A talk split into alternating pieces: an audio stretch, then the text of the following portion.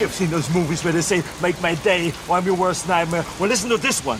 Rubber baby buggy bumpers. Ha! You didn't know I'm gonna say that, did you?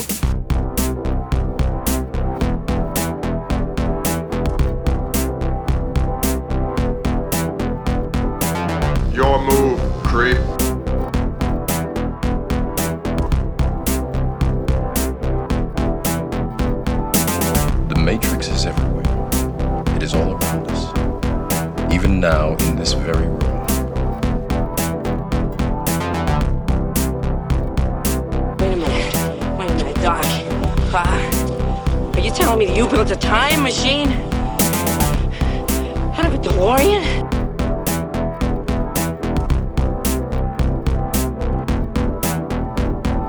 We came, we saw, we kicked its ass.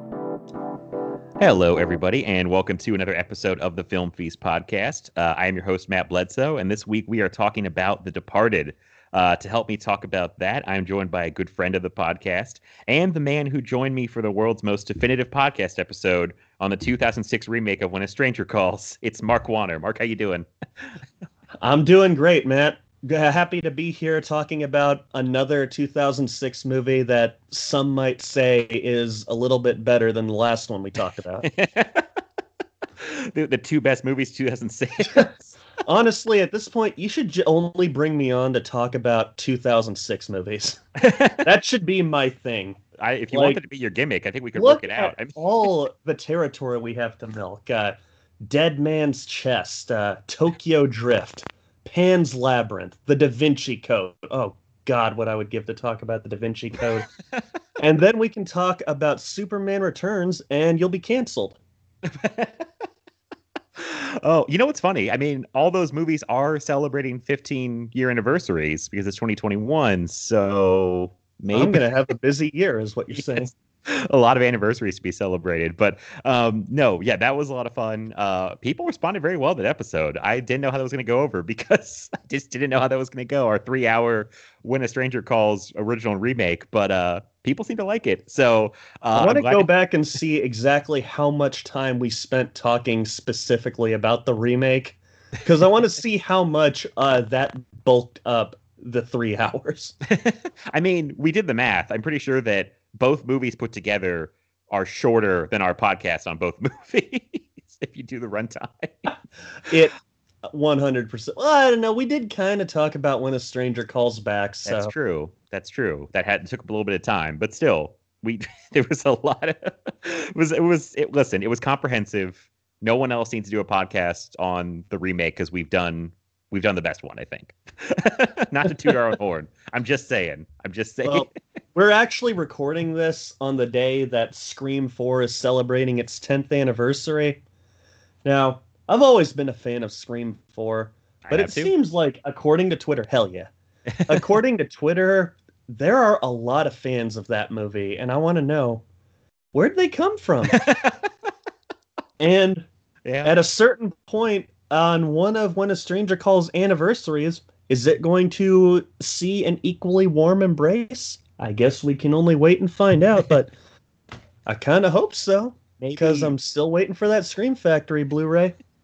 maybe when they hit the 20th anniversary, you might start to see some more love for that remake. But um, I didn't know. It's funny because I saw Scream 4 in a theater when it came out. I don't think I even knew that it wasn't that liked when it. I don't think I, I wasn't dialed into like.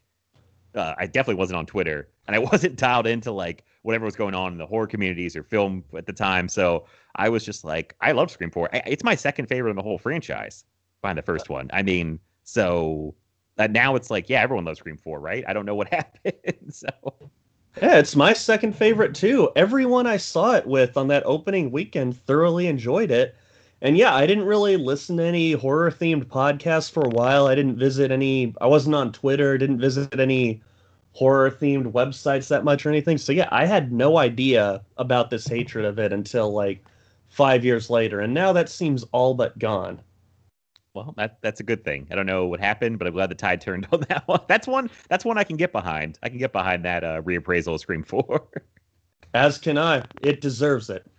it does. It does. Um. So So if we ever get a reappraisal of Scream 3, I'm not. I know you and I disagree on this one. I'm not sure I'll be able to uh, get on board with that one.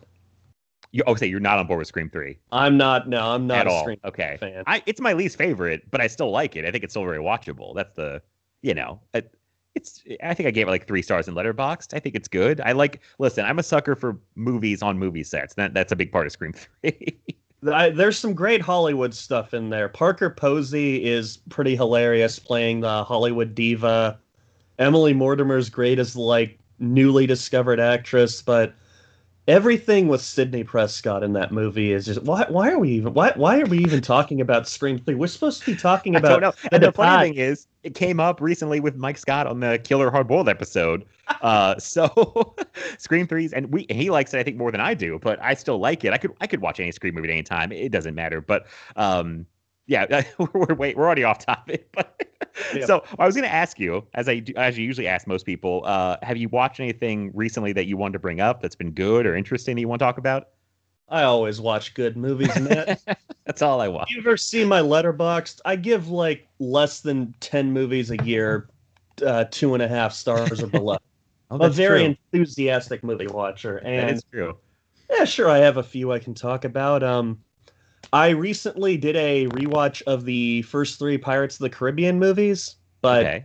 I'm only going to talk about one of them because for the longest time I thought that Curse of the Black Pearl was the best one. I mean, that's still that's a great movie. I'd give that four and a half stars, but I have to say, after watching uh, rewatching Dead Man's Chest, that's just one of the best movies ever made, in my opinion. I, listen, I'm going to say something right now. Is this your you're coming back at me? I came at you with Scream and now you're coming at me with Dead Man's Chest. No, I'm good. Okay, listen, everybody hear me out on this. Okay, I've only I've okay, I saw the first Pirates of the Caribbean like on I didn't see it in theater. I saw it like on DVD and I was that came out like what, 03? Yes. Okay. So it would have been 15, 16 depends when it came out. As a teenager and for some reason when I watch it home, I did not like it at all. I thought it was I'm this is blow I thought it was boring which I don't think anyone's ever used to describe Pirates of the Caribbean.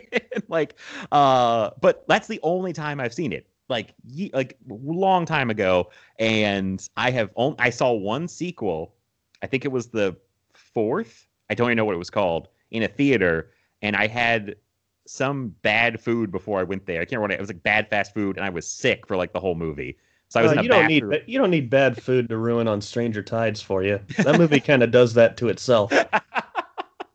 my friend literally my friends afterwards were like you didn't miss much it was like um and i went there i had no idea what was going on because i had like seen the first one once hadn't seen the other two uh didn't know what was going on still haven't seen the last one that came out um so i'm not saying i don't like pirates of the caribbean please don't want i'm not saying that that was me as a teenager who knows what i was thinking i need to rewatch it um but I yeah, I just it's never it's never been my franchise. I know people love it. I just I have no I have no connection for it really.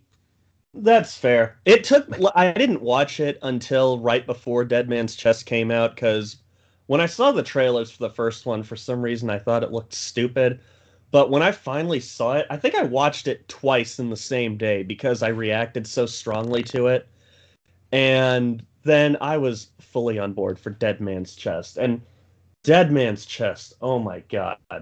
Oh my god. I don't even think I can talk about it without gushing about it. But just the way like everything about that movie the performances the direction the visuals the cg just everything is just like that everyone is operating at the top of their game you know i'm such a big gore verbinski fan like i respond to directors like him and Zack Snyder who are not afraid to just take their material completely seriously.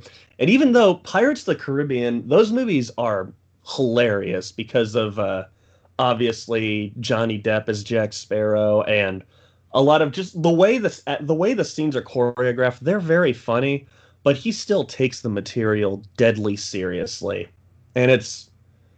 I don't want to sound like an edge lord here, but I love just how dark that movie gets. Like one of the first things we see in this Disney movie is are people being led into this like I don't know if it's a prison in the middle of the ocean. I don't know what this place is, but we just see people in cages with birds pecking their eyes out. And then we just see all these coffins being thrown out of the building and drifting away to sea. It's like that's how at the time the like biggest that was the biggest uh, opening weekend for a movie at the time and that's how it opened. And like fuck yes, we need more movies like that. I'd forgotten that was the biggest opening weekend for a movie up to that point. That's crazy. Wow. It didn't last that long. It was like two years before The Dark Knight. Just oh, right. Okay. Actually, I don't even know. That might have it might have been topped by Spider-Man Three in between. That we might have just seen like the biggest opening weekend every year at that point until uh, I guess uh, I guess Avengers was the had the title for a while. Maybe it still isn't. I'm getting off topic. You're gonna have to, you're gonna again. You're gonna have to try and rein me in. I like to ramble, but yeah, Dead Man's Chest. Um, every, uh, everyone's seen it, I'm sure, but except me apparently. yeah, you gotta, you gotta. I've gotta, I've gotta watch these movies. Honestly, in your heart for Dead Man's Chest because just that movie is perfect. It takes us over an hour, or it takes us about an hour to meet the villain, and then that's a movie that gives you a truly great villain introduction. And I hope you're listening to this, Kevin Feige, because you don't know how to give us a great villain introduction. He's But definitely that- listening to this. I'm, I've got a good authority. He listens to this podcast. You see, I'm rambling. I'm not really clarifying what I love about it so much, but just it's pure operatic movie making of the highest level. And we need more directors like Gore Verbinski.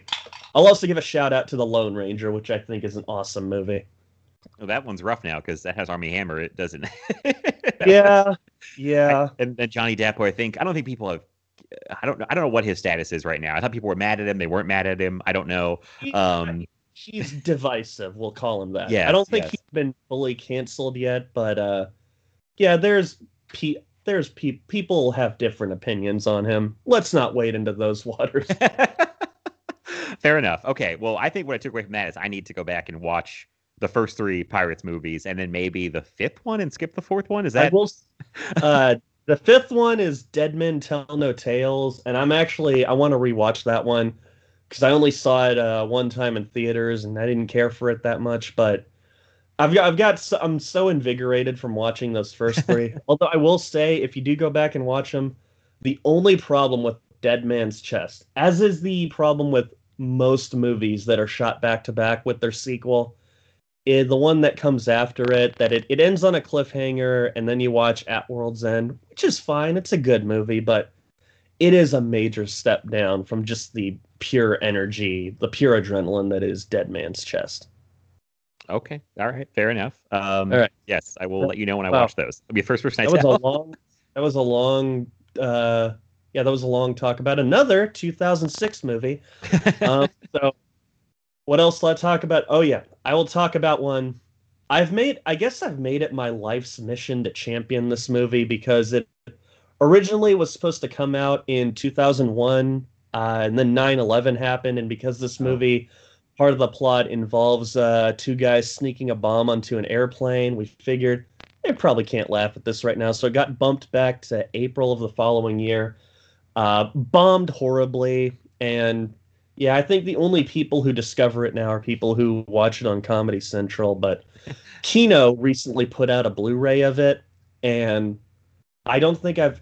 I, I see numerous pictures of Kino hauls on Twitter. I don't think I've ever seen this movie in any of them. So it is my duty to uh, to promote this movie that I haven't even said the name about yet. Jesus Christ. Uh, so it's called Big Trouble.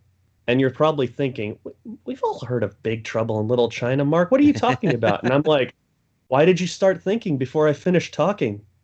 Did I say in Little China? No, I just said Big Trouble because that's the name of the movie. It's Big Trouble from 2002, directed by Barry Sonnenfeld, starring. I'm going to try and recite the entire cast off the top of my head. And when you finish hearing this, you'll be like, wow, that's impressive. Tim Allen, Rene Russo, Stanley Tucci, Janeane Garofalo, Tom Sizemore, Johnny Knoxville, Zooey Deschanel, Ben Foster, I believe it was uh, Sofia Vergara's first movie. Jason Lee. I, I, I'm already forget. Did I say Dennis Farina already? I don't if think so, I'll that. say him twice because uh, he deserves to be mentioned twice. And uh, Andy Richter. I say that'll be the last uh, somewhat no, somewhat noticeable name in the credits.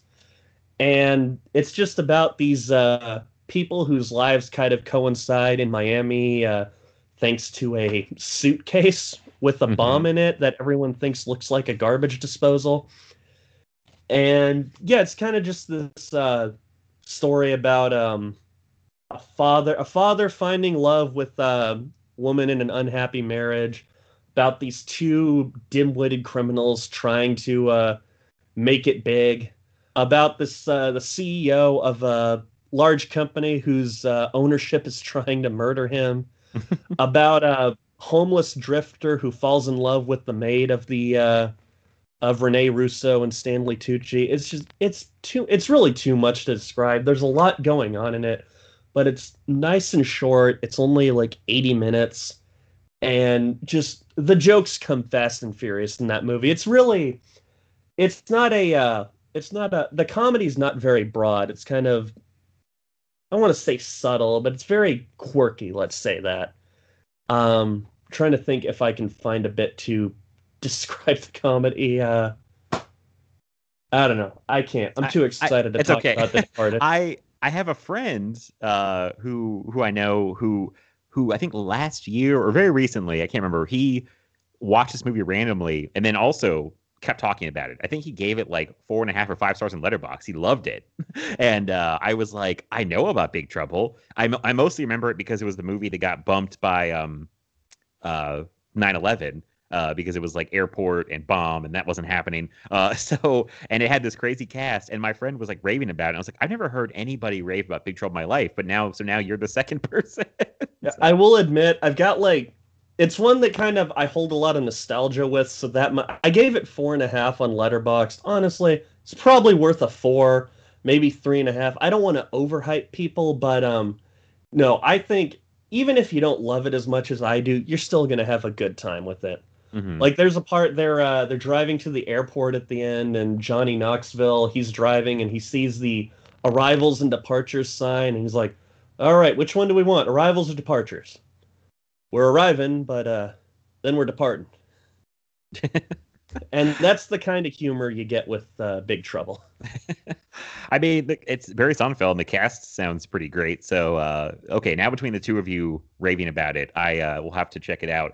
Curious if it's streaming anywhere. I know there was even a Kino Blu-ray of it. It's the funny thing. like, Oh yeah, that like- one there was not a lot of fanfare about it. Probably because um, I don't know. Maybe Kino didn't think they'd be. Maybe Kino knew they weren't going to make a lot of money off of it, and they were just like, the people who need to know about this movie will know about it, and they have a point because I found out about it. The only Yeah. new bonus feature they did was a new commentary with Barry Sonnenfeld, which honestly doesn't seem that different from the commentary that he put on the DVD uh, when it first came out. But that's a fun commentary. He's got a very deadpan way of talking. Uh, Mm-hmm. it's if you feel like taking a gamble on it, well, can rent it first. Rent it on iTunes or Vudu. Uh, I'm not gonna like force you to blind buy this Blu-ray. but if you watch it and you like it, then yeah, bind the yeah, buy the Blu-ray. It's a funny movie. I'm taking way too much time to talk about these movies when we got to get to The Departed, so I'm just going to talk about the last one. Uh, I'll be in and out really quickly, but um, last week I just stumbled upon it on Starz while I was kind of desperate for something to watch. Are you familiar with The Guard, Matt? It sounds very familiar. Um, no, go ahead and tell me about that because it sounds really familiar though. So it's the first film from John Michael McDonagh, who's the brother of Martin McDonagh of In Bruges and Three Billboards fame. Oh, okay. Uh-huh. And yeah, he, he's got they've got very sen- similar sensibilities and senses of humor. So this one has Brendan Gleeson and Don Cheadle. Brendan Gleeson plays uh, a drug addicted, sex. Ad- I don't want to say sex addicted, but he's very he's a cop who, let's say, doesn't play by everyone else's rules. He's addicted to drugs. He frequently sees prostitutes. He's just uh, he's uh, he's very brash and in your face. He's also racist, and he's kind of open with his racism. With uh, Don Cheadle, who plays an FBI agent who's come to this small Irish town to investigate a drug running ring, uh, led by Mark Strong, by the way. That's Oh. always a plus. and yeah, it's just a, uh, it's this really dark, irreverent comedy about the two of them working together to try and bust this drug smuggling ring. And uh, it's very yeah like i said he's in he's very in your face with the way he handles the racism of his characters and the kind of problematic behavior uh, if you've seen uh, if you've seen in bruges or three billboards he's not i i haven't seen his uh, second movie calvary i've only seen this one and his most recent movie war on everyone which that's another one that i would recommend with some hesitance. Uh, that one's got Alexander Skarsgård and Michael Pena. They play these very brash, obnoxious, racist cops, and uh, that that one that one's even tougher to recommend. So I'm going to stop talking about it right Okay. now. But uh, yeah, I mean, if you've seen his brother's movies, you're very familiar with his uh, sense of humor. Uh, the Guard isn't quite as dark as his movies, but it can get pretty dark at times. Uh, all in all, it was just a pleasant little surprise. If you're looking for a little offbeat comedy, I would recommend it. Okay. Um, yeah, I feel like this director has flown totally under my radar for years now, John Michael McDonagh. Um, Yeah, And I only I'm only really familiar with him because uh, I have a couple of friends who are huge fans of his. Like Calvary is one of my roommate's favorite movies. I need to see that one already, but yeah, he's he's a very he's a very funny guy, or at least his movies are funny. I've looked up pictures of him, and I don't think I've ever seen him smile once, so I'm not sure he himself is funny. But the movies he makes are very I'll say that. Uh, and uh, it's funny because War on Everyone sounds like an interesting premise, but yeah, I don't know. It sounds like it might be uh, might be a rough watch, possibly. so, It, it it yeah, the humor in that movie is even more brash and in your face. Uh, I mean, at a certain point, you have with that one. I was asking myself, does he just flat out support what these characters are doing? Oh, that's Which- always tough. Yeah, it's like Which I don't think he does. I just think he's interested in exploring very flawed characters and very flawed worlds and uh, just making jokes about it. But I mean, the performances alone are a are a reason to watch that, especially Michael Pena. Michael Pena is a goddamn gift. I do love him in like everything he pops up in. He's great. Um, oh yeah, he's even great in Tom and Jerry. That guy cannot be bad. I still have not watched Tom and Jerry. I, I had nothing to do. I actually kind of enjoyed it, but I'm not gonna waste people's time talking about Tom and Jerry. fair enough. Fair enough. I mean, I was like tempted because the HBO Max stuff, and I'm like, ooh, it's a. A, it's almost like that. It's a big movie that was supposed to be in theaters, but it's right here on my HBO Max at home. Should I watch it? And I, I still didn't watch it. you know, I was tempted. I haven't. I didn't watch Judas and the Black Messiah, but I did watch Tom and Jerry. So do what you will with that information. I'm a terrible movie fan. Oh no, no, it's fine. Juice Black Messiah is really, really good, but it's very heavy, as you could probably imagine. Like, uh, I felt really bad because it was like my sister was hanging out and we were gonna watch a movie, and I, we both were interested in that movie, so I put it on, and she was already having a bad day, and then when it was over, Oh, she was no. like. I shouldn't have watched that. Like she's like just just really upset and was like, I- I'm going home. Like it was just like I this is, I'm really bummed out now. And I'm like, I'm so sorry. We should have watched something fun. But uh yeah, it's it's it's heavy stuff, but it's really, really good. But um but yeah, anything else or that was all they had to talk about? Yeah, that's all I'll talk about. Okay. I uh, I'm I'm I'm I'm curious to hear what you've seen, and then I'm really curious to talk about The Departed. the Departed. Uh, Yeah, I um, don't know why people keep calling it The Departed. Like they say it numerous times in the movie. It's The Departed. drop yas. Uh, they I don't think the letter R exists in Boston. I think they. Uh, I think Mark Wahlberg makes that joke at one point about like you. Uh, about DiCaprio, where like he come, he was going back and forth each weekend, and it was like he would drop his R's when he come back into like the the rough part of town. He's like, I bet you drop yas, don't you? Uh, but yeah, a lot of bad Boston accents people on this one, by the way. Very funny. Uh, yeah. Oh yeah. Get um get ready, and we're not gonna apologize for it because uh, That's the last. they're very fun to do. But it's very fun. funny of all people, Mark Wahlberg talking about dropping your R's when, at least uh, when he's in uh, movies uh, set in Boston, he's got the thickest Boston accent out of everyone. Oh yeah, I'm jumping ahead, but I had this is a funny piece of trivia I saw that that you know, I think Scorsese said that Mark Wahlberg slipped very easily back in the Boston accent, as you could probably imagine. But he said his his Boston accent is so thick that they, he thought they, he was joking they would need subtitles for it. it's like Mark, I, we might need to subtitle you. This this accent is on thick. Um, but we'll come I back to that. We'll come back to that. Martin Scorsese is the only person who could say that to Mark Wahlberg and not get beat up. I would imagine. Probably. oh man, yeah, he. uh yeah, we'll talk. We'll talk about him more. But I, was like, I got some really quick things. I it's I had to really dig down in my letterboxd because uh, basically everything I watched recently has been for a podcast, um, or it just wasn't worth talking about, honestly, or I just. But um, so- I'm interested in hearing you talk about the ones that aren't worth talking about, Matt. well, I am going to bring up one. is worth talking about. I'm gonna bring up one that's probably not worth talking about, but I'm gonna bring it up anyway because it's fucking insane. I don't. It's like it's a movie that I'll get there anyway. Uh, so a couple new-ish things, not brand new, but yeah. Um, I finally watched Bad Trip on Netflix with Eric Andre. Have you seen this yet? I have, yes.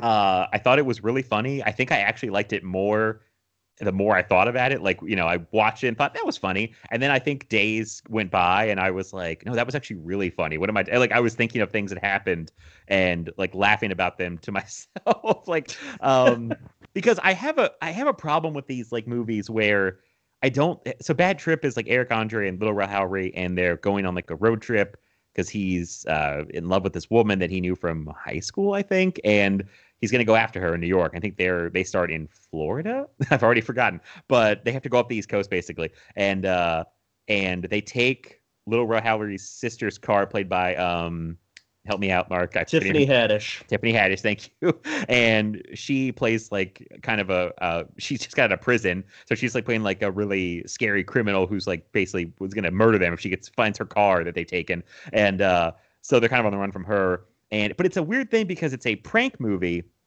that's got the structure it's got story structure so it's like they take these breaks to forward the story but then they do these pranks with real people so kind of like bad grandpa i think was like this and some other ones i can't think of which i don't really like because i always like don't stop for the story i don't care just show me the pranks but i guess you need some kind of structure but the the pranks are great i thought they the, the people's reactions in this movie are fantastic like it's oh my god i don't know what did you um anything in particular that you you wanted to call out from that movie that you that made you laugh really hard I, I mean, I liked it. I didn't love it as much as I'd hoped I would because I love Eric Andre's uh, Adult Swim show. I think it is hilarious and just the absurdity of the pranks he pulls on his guests. And I enjoyed the movie. I enjoyed it more when it was over because during the end credits, and I feel like more prank movies should do this, but uh, certain ones like Borat are only interested in making fun of the people who are involved in the pranks, but with this one during the end credits, they actually show the people who were involved in the pranks laughing when they Yes. find out that they were part of a movie. And that kind of warmed my heart because I will say this, I won't give it away, but there is a prank involving a quote unquote gorilla. oh uh-huh And when I saw that, at first I was laughing my ass off, but then I thought, the poor people that had to watch this and like I could see someone being traumatized by that. And I'm like, I'm not sure it's worth making your stupid movie to traumatize people over something like that. And that might just be me. A lot of people Oh. I'm sure have seen Bad Trip and you might think I'm just being a wimp, which I'll admit I am. I'm not the uh well, I'm, I don't have the what's the word I'm looking for? I don't have the sense of humor that I did when I was a kid, where I'm just like, oh yeah, laugh at any stupid shit. But once the credits rolled and they showed people specifically during that gag just laughing when they found out what was happening, I was just like, okay, this is all in good fun. I enjoyed this. I I- was laughing because I was thinking of the the gorilla thing, and I I think I just kept laughing the longer it went on because it got more and more ridiculous. And, uh, like, so ridiculous. Like I was losing it. I He was goes back into the gorilla pen, and I think at that point I was just like, okay, I can't not laugh oh yeah. anymore. when he goes back. oh my god, it's uh, there's some, Tiffany Haddish. I feel like when she walks into, uh, she walks into a store. I think it's pretty early on. And there's these two women there, and I feel like she scares the shit out of them. like she's pretty great in this. There's a part where she like is pretending to escape from like a prison bus, I think, and a guy wants a guy to help her like scare the cop, like get the cops away from her, and he kind of goes along with it. Like it's I'm a little disappointed because uh, I remember in the trailer, her escape was just her literally digging her way up through the ground right Oh. outside of the prison walls as there were a couple of onlookers. And I'm like, the, the way it happens in the movie is funny, but that is so much funnier. I kind of wish that was in the movie. I'm sure no, they had a lot of stuff that they left on the cutting room floor. Honestly, Probably. No, Oh. Tiffany Haddish was hilarious. Whenever she would walk in and they would just start playing the most hardcore music just to like highlight her like her presence, I would Mhm. just die laughing. God. And then there's a part I think where she like literally steals a police car that they've clearly set up because she rips the door off the car. and people are just like the reactions are priceless from people and uh and takes off with it. I mean it's it's fun. It's and it's really short. It's like an hour and 20 minutes. Like um yeah, so it's you know, it, it's fun. I uh it, do you remember that movie was supposed to come out like last year, like right when COVID started, and it was on demand for like one weekend and they pulled it off? I do remember that. It was very I was- bizarre. It was like I wanted to watch it, it was gone. I couldn't get it anywhere. I don't think it was. I, I don't remember if like it got pulled because it wasn't supposed to be on demand or if they were just doing like a special limited screening of it. Screening. It's very like, limited if it was because it was literally like I think a day or a weekend. There was no more. It was no longer than a weekend, which is a Yeah. bizarre strategy. But um, no, I people have come found out for- about yeah, yeah. I found out about that and I was really upset because I really wanted to see that. But then yeah, got dropped on Netflix. Uh, was able to just throw it on one morning and yeah, it's a fun movie. Okay, yeah, yeah. So I that one was fun. I want to bring that up. Um, I I want I'm curious if you've seen this one because I had a lot of fun with it, and I think it's very divisive. People think it's really stupid, or think it's really fun. Um, I'm on the fun camp. Uh, I watched Monster Hunter with Paul Paul W. S. Anderson's Monster Hunter with, with Milla Jovovich. Yeah, I haven't seen that one, but uh, as probably one of the number one fans of the Resident Evil film franchise, I know I'm gonna love that movie. um, I think you would really like it. It's fun. I uh, I was surprised at like how good it looked, honestly, because I had listen, I had a lot of problems with Resident Evil, the final chapter, when I saw that in a theater, and because I've been a fan of the franchise like up to that point, I thought that movie was like almost unwatchable with how much he was cutting. It was like I was like, oh my god, stop cutting every second or two.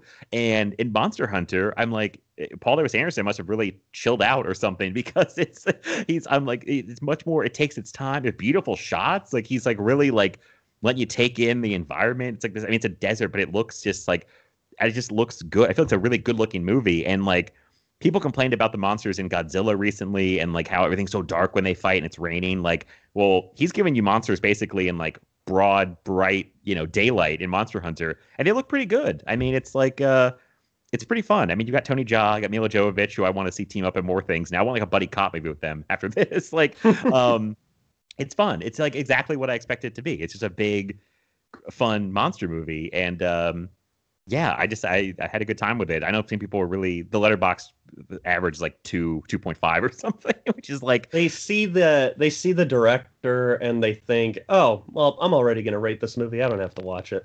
that's what it seems like. Yeah, like I'm mostly a Paul W. S. Anderson defender, honestly. Like if I look at his filmography, I'm like, I like way more of these movies than I than I don't. You know what I mean? So Yeah, he's Um, a fun director. His movies are very fun. There's only a couple that I'm not that fond of. I recently watched uh, Mortal Kombat for the first time, and that was a very fun movie too. wow, you hadn't seen that before? No, uh, somehow I don't think I was. For some reason, I wasn't allowed to watch it when I was a kid. I think because Because my games, mom probably. was familiar with the games. She was like, Yeah. "I'm not going to let him watch that violent shit." But yeah, I finally saw it, and I didn't like it quite as much as I would have when I was younger. But that was a fun movie. Yeah, it's it's very fun. I uh I, I've thought it's held up through all these years. Like since I saw when I was a kid, it was like eight. I was or I was like eight when it came out, and that was like the perfect age, I think. Plus, it was PG thirteen, so I could actually go see it. Yeah, they, they took me to see it. I, my mom saw it in the theater with me, and uh, didn't know what the hell was going on, but she took me to see it. and then like we, my mom, I, I love this story. My mom took me to see Mortal Kombat Annihilation in the theater, Uh-oh. and that was like the first time that I remember um, thinking to myself, "Oh, this movie is really bad."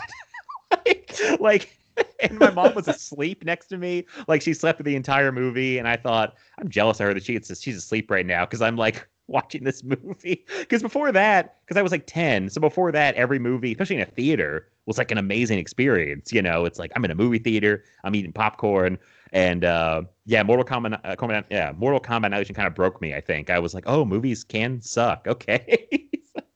Uh, see, I actually I recently watched Mortal Kombat Annihilation for the first time, and yeah, I thought it was awful. But the whole time I was thinking, see, if I had seen this when I was younger, I think I was came out in 1998, so I would have been eight. I would have loved it because I didn't care about how good or bad visual effects were back then. All I cared about was, is this is this a fun movie? And I think I absolutely would have loved that one as a kid. I don't even remember the first time I ever watched a movie and thought this is bad. but I know I'm almost certain Mortal Kombat Annihilation would not have been it. I don't know, Mark. I was 10. It didn't go well. like, maybe the gap between like 8, 9, 10, I don't know, but like I it's such a it's such a strong memory in my mind of like watching the movie thinking it I don't thinking it was bad for sure, but I like was like, "Oh, this is not good." Especially compared to the first one cuz they they right off the bat in the second one like don't even follow up on you know, they, they well they follow up on the first one, but not well. You know what I mean? It's like they have that that ending the first Mortal Kombat that's like a cliffhanger, and they pick it up, and I hate how they started it off. I'm like, oh no, what like, and then it it was downhill from there, and uh, I just remember thinking it was bad and looking at my mom just sleeping away and just being like, oh, I couldn't even ask. I wanted to ask her to leave. I think. I I'll bet you. ask. I'll bet you were wondering yourself, wait, what happened to Raiden's accent? Yeah, uh, well, I think what happened to Raiden because he was a whole different person.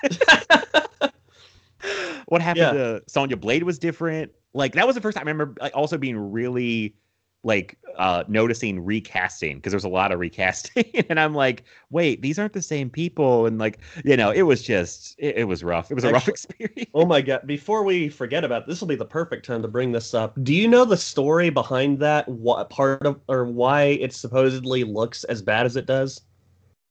Yeah, I just heard about this. So Um, yeah, Brad Henderson yes, from that's who it was. Syndrome shared this on uh, Twitter, and basically they had a test screening with uh, unfinished effects, and the movie basically they had a test screening for the movie as it is, which was unfinished, and because it tested so positively, they were just like, you know what, people love this. Let's just put it out as is.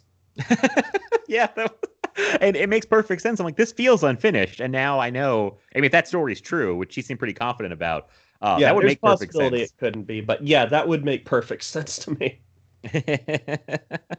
um. So yeah. So yeah. Well, I'm glad you liked the first Mortal Kombat. That's a good test if like someone who's just seen it now, if it still holds up. So if you liked it, that's good. so Well, I don't use Um, my opinions as any sort of barometer. I'm not to be trusted.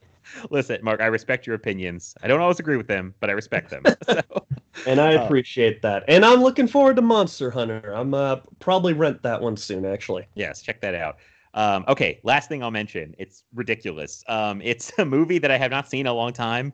Uh, it is a notoriously like bad movie. Uh, a movie so bad the director never directed a movie again. Uh, it's from 2003. Mark, have you seen Tiptoes with Matthew McConaughey and Gary Oldman? Oh my god, no, but I am My familiar with it. Oh, okay. I was I want I was I was so excited to tell you about Tiptoes. I'm So- sorry, Matt. That's okay. That's okay. I'll tell everyone else about Tiptoe. So I had a we had a, a friend over like a few weeks ago, and we didn't know what to watch. We put on. I think he had not seen it, and some we were going through Prime, and it's on Prime, and I was like, "Oh man, you've got to watch Tiptoes. This movie's just insane. It's batshit insane." like, so hi, this is gonna sound crazy. Me even telling people the the plot. So Tiptoes is about two brothers, Matthew McConaughey and Gary, yeah, Matthew McConaughey and Gary Oldman. Gary Oldman plays a little person. Uh, so basically, they they filmed this movie with Gary Oldman walking around on his knees, and I think they just shot around it or like CGI'd out his legs, and so that's ridiculous. Gary Oldman's just always looking for the next great acting challenge. he found it uh, in Tiptoes. He's friends with Peter Dinklage. He shows up. Peter Dinklage is dating Patricia Arquette. Uh, Matthew McConaughey's engaged to Kate Beckinsale. He has never told her that his family, his whole Matthew McConaughey's whole family is made up of little people. um, he's the only one who's a normal sized person, and he's like ashamed of it. I think a bit, and he's uh, very nervous because at one point they are going to have a kid. That's pretty. That's not that's pretty early on, and he's very nervous. The the person, the kid will be a little person. He just can't have that. He's like he acts like it's the worst thing in the world, and it's insane. And then Kate Beckinsale acts like she's never even heard of like little people before. Like it's like a foreign concept to her. She's asking questions like, "Wait, what? How do you do this and that?" I'm like, "Where have you been?" Like it's like what? Do you... So it's an insane movie. It's like a comedy drama that plays everything so straight, but it's so ridiculous. And it's like I feel like the only person who kind of like comes out of it is uh, as it you know good or knows what they're doing is Peter Dinklage. Like it's it's crazy. It's a crazy movie. Like um How do you and- think Peter Dinklage? So I, yeah, you said Peter Dinklage is uh, dating Patricia Arquette. Is she playing a little person or is she playing? No. Uh, she's playing just a normal sized woman. Uh, I hope me saying normal sized person is not like a yeah, that I, I I felt I didn't want to say that. I felt uncomfortable. I feel like there's no way to describe. We're gonna we're gonna land in hot water. Matt, I don't know you're the verbiage. I know I know to say little person, I think, and not you know, let's not say midget or anything. So I knew that's. A, I think that's in the movie too. At one- one point, Kate Beckinsale's like, "Oh, he's a midget," and Matthew McConaughey's like, "No, it's a dirty word. Don't say midget." I just want to know how Peter Dinklage felt like acting around Gary Oldman on his he's like, knees. "I'm If genuinely a little person, Gary. Damn it." just like Gary? What the fuck you doing? Yeah, I think Gary Oldman thought he was in the role of a lifetime. I think it's funny because in the trailer, I'm pretty sure they do that cliche line of like, "And Gary Oldman in the role of a lifetime." Oh my god! just is so bananas. Like it's so crazy that all these people signed up for this movie, and I think they thought it was going to be like Oscar bait type movie. Well, I Um, think it had a. Uh, what did the director make before that? Because I vividly remember looking up his filmography, and he had a. Uh, there were like a couple movies that I thought, "Oh wow, he actually made something good," but I can't remember specifically. it's Matthew Bright who made How do I? I remember that name, and I don't know how. directed Freeway. Freeway 2, Confessions of a Trick Baby, which is one of the best titles ever. Uh, he directed a Ted Bundy movie. And Is that the one with uh, Jeremy Renner? Oh wait, no, he played Jeremy Dahmer. Jeffrey Uh, Dahmer. Jeffrey Dahmer. Yeah, no, I don't Oh. know. And then he wrote Matthew Bright wrote something I think that was like, like going back into some IMDb here. Um, the Forbidden Zone, which I think I've heard was like a cult movie.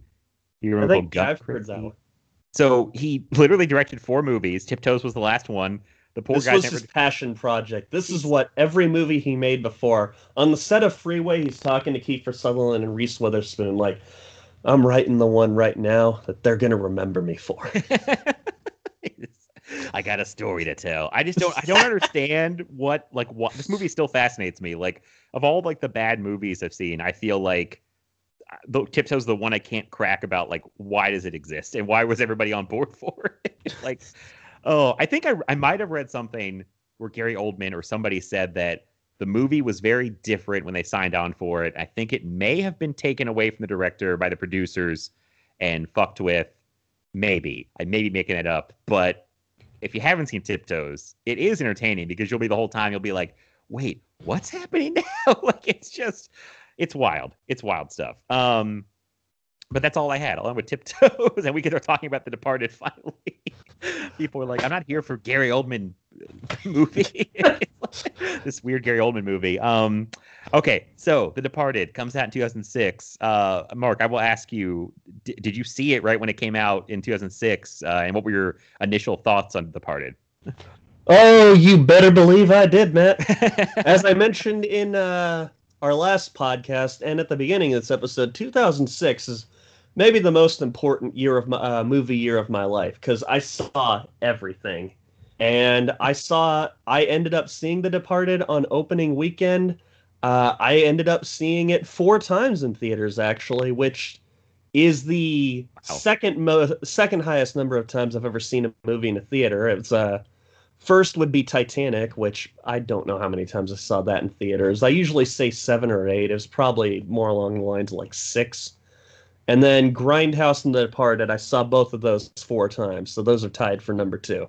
oh wow. And then I've seen countless movies three times in theaters instead of Poseidon, including Poseidon, which was also in 2006. Wow. But We're not here to talk about Poseidon, so I don't know why I brought it up. That's a big year for you, though. 2006. Wow, that's like I loved I loved 2006, even though I I didn't go on any dates, but I saw so many movies.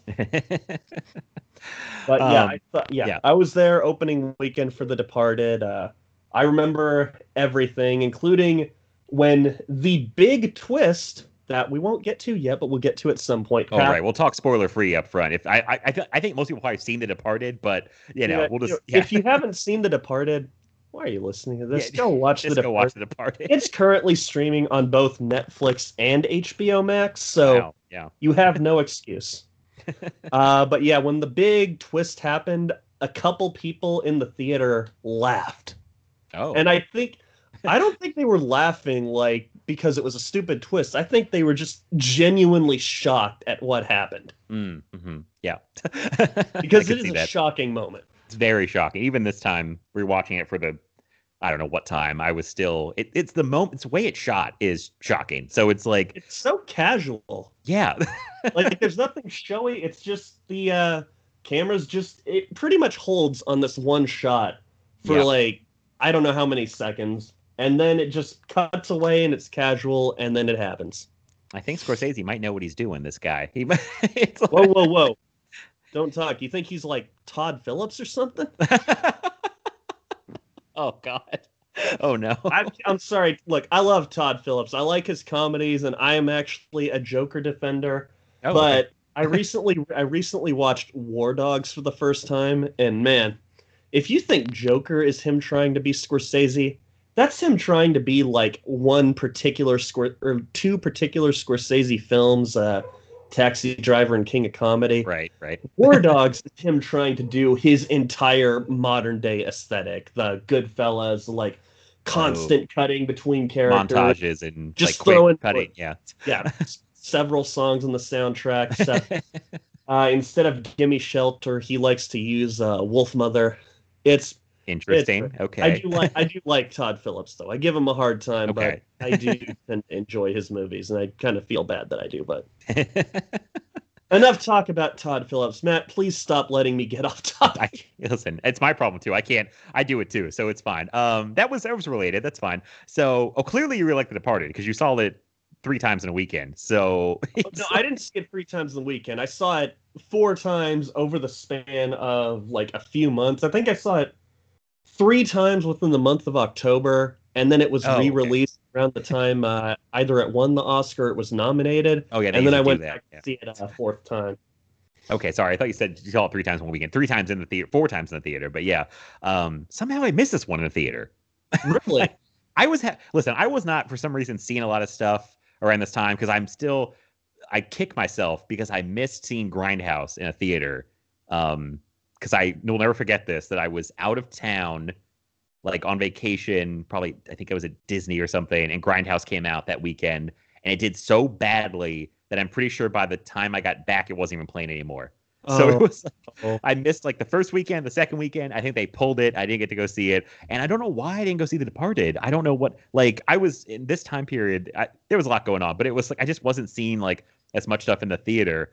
Um, so yeah, that's I I'm mad I missed The Departed too because there's a lot of stuff I would love to see an audience react to in The Departed. Honestly, so Um, the, well, it's not the react. I can tell you, as someone who saw it opening weekend, these are not the reactions you are expecting. okay, like let's say there was uh during a lot of big moments I, I vividly remember laughter during specific moments of the movie that we will uh, get to okay, i remember i actually i sat separately from my parents i don't know maybe because it was an r-rated movie and i didn't want my mom to be like cover your eyes mark or maybe there was just no room next to them but i remember hearing my dad a few rows back laughing at certain things why are you laughing at that dad I, to be fair, there's a lot of funny stuff in this movie. I mean, I don't know what they were laughing if they were laughing unintentional funny parts or just funny parts, but You know, this isn't a spoiler, but I remember someone in the theater or a couple people laughed at uh when Leo stormed out or Billy. I'm gonna try. I'm, I'm trying to get in the habit of referring to people by their character names and not by their actor names. oh, okay, I'm terrible Uh, at that. So I'm going to. att- I'm going to attempt to do that. when uh, Leo shit. Hey, screw it.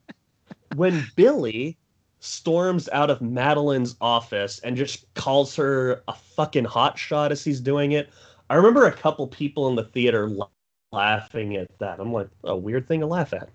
I remember, I, and I already said they laughed during the big twist. Um, yeah, those are very specific reactions that I remember.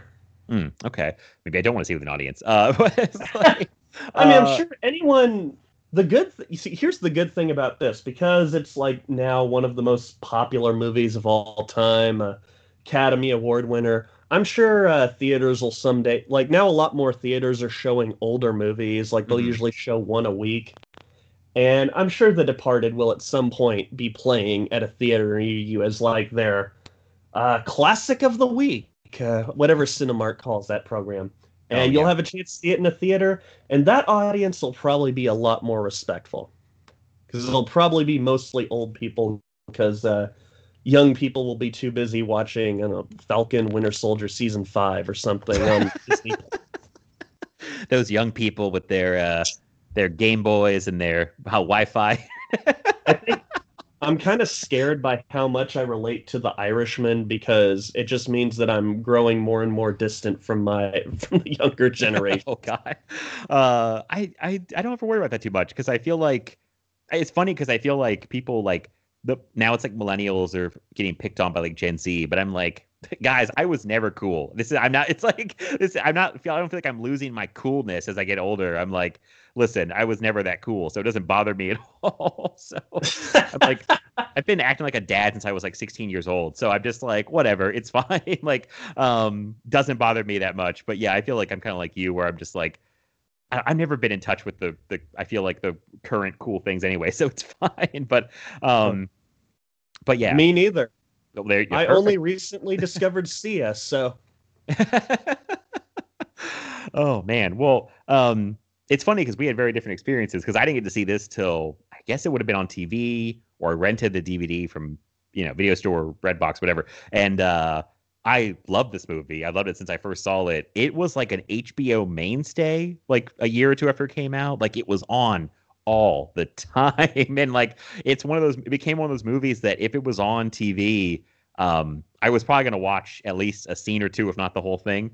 Um, and I watched it so much, like from like probably 07 to 08 when it was on TV. And I feel like I saw it like 20, 30 times, honestly, when it was on at that point. So I kind of didn't really get sick of it, but I had my fill of it for a very long time.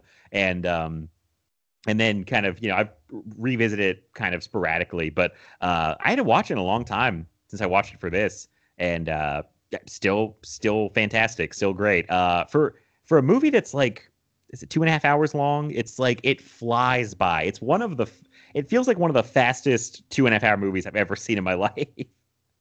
yeah, Scorsese knows what he's doing. You already said that. I'm just gonna say that a reiterating, but his uh I mean, yeah, he's made some of the most entertaining long movies ever made. Like I'm already in the middle of watching uh I mean, obviously not right now, but before we started recording, I was actually in the middle of watching The Irishman for I think I'm at the fourth viewing of that. Mm. And the fact that I can watch a four hour movie as much as I'm watching that and not get bored and it just flies by, like, that's it. Not any director can do that. You need someone who is just completely learned and confident in their craft. And I don't think you get anyone more confident in their craft than Scorsese. Hot take. yeah, I feel like we're gonna praise uh, him a lot on this, and uh, I mean he deserves. Well, that's okay because remember when uh, Endgame came out and he said uh, something about superhero movies, and then Twitter all of a sudden pretended like they didn't like him that much anymore. yeah, yeah, that was a weird time because I, I like, I like the Marvel movies. I love Martin Scorsese.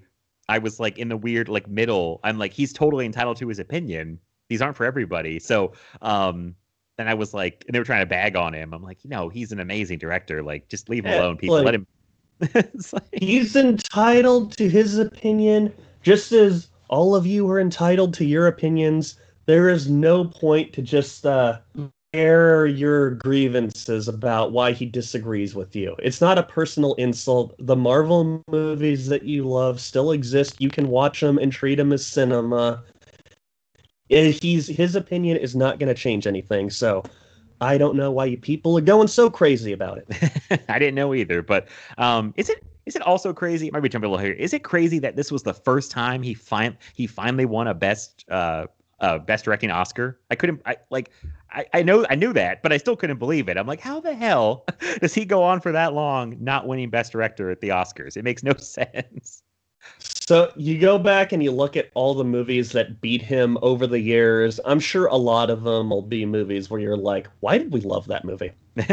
or not even that because I've become less critical about of movies like that over the years like cuz as I get older I care less and less about the Oscars. I just love the movies that I love. But yeah, I think it was Dances with Wolves that beat Goodfellas and so I guess Kevin Costner would have beat him that year and you're like Mhm.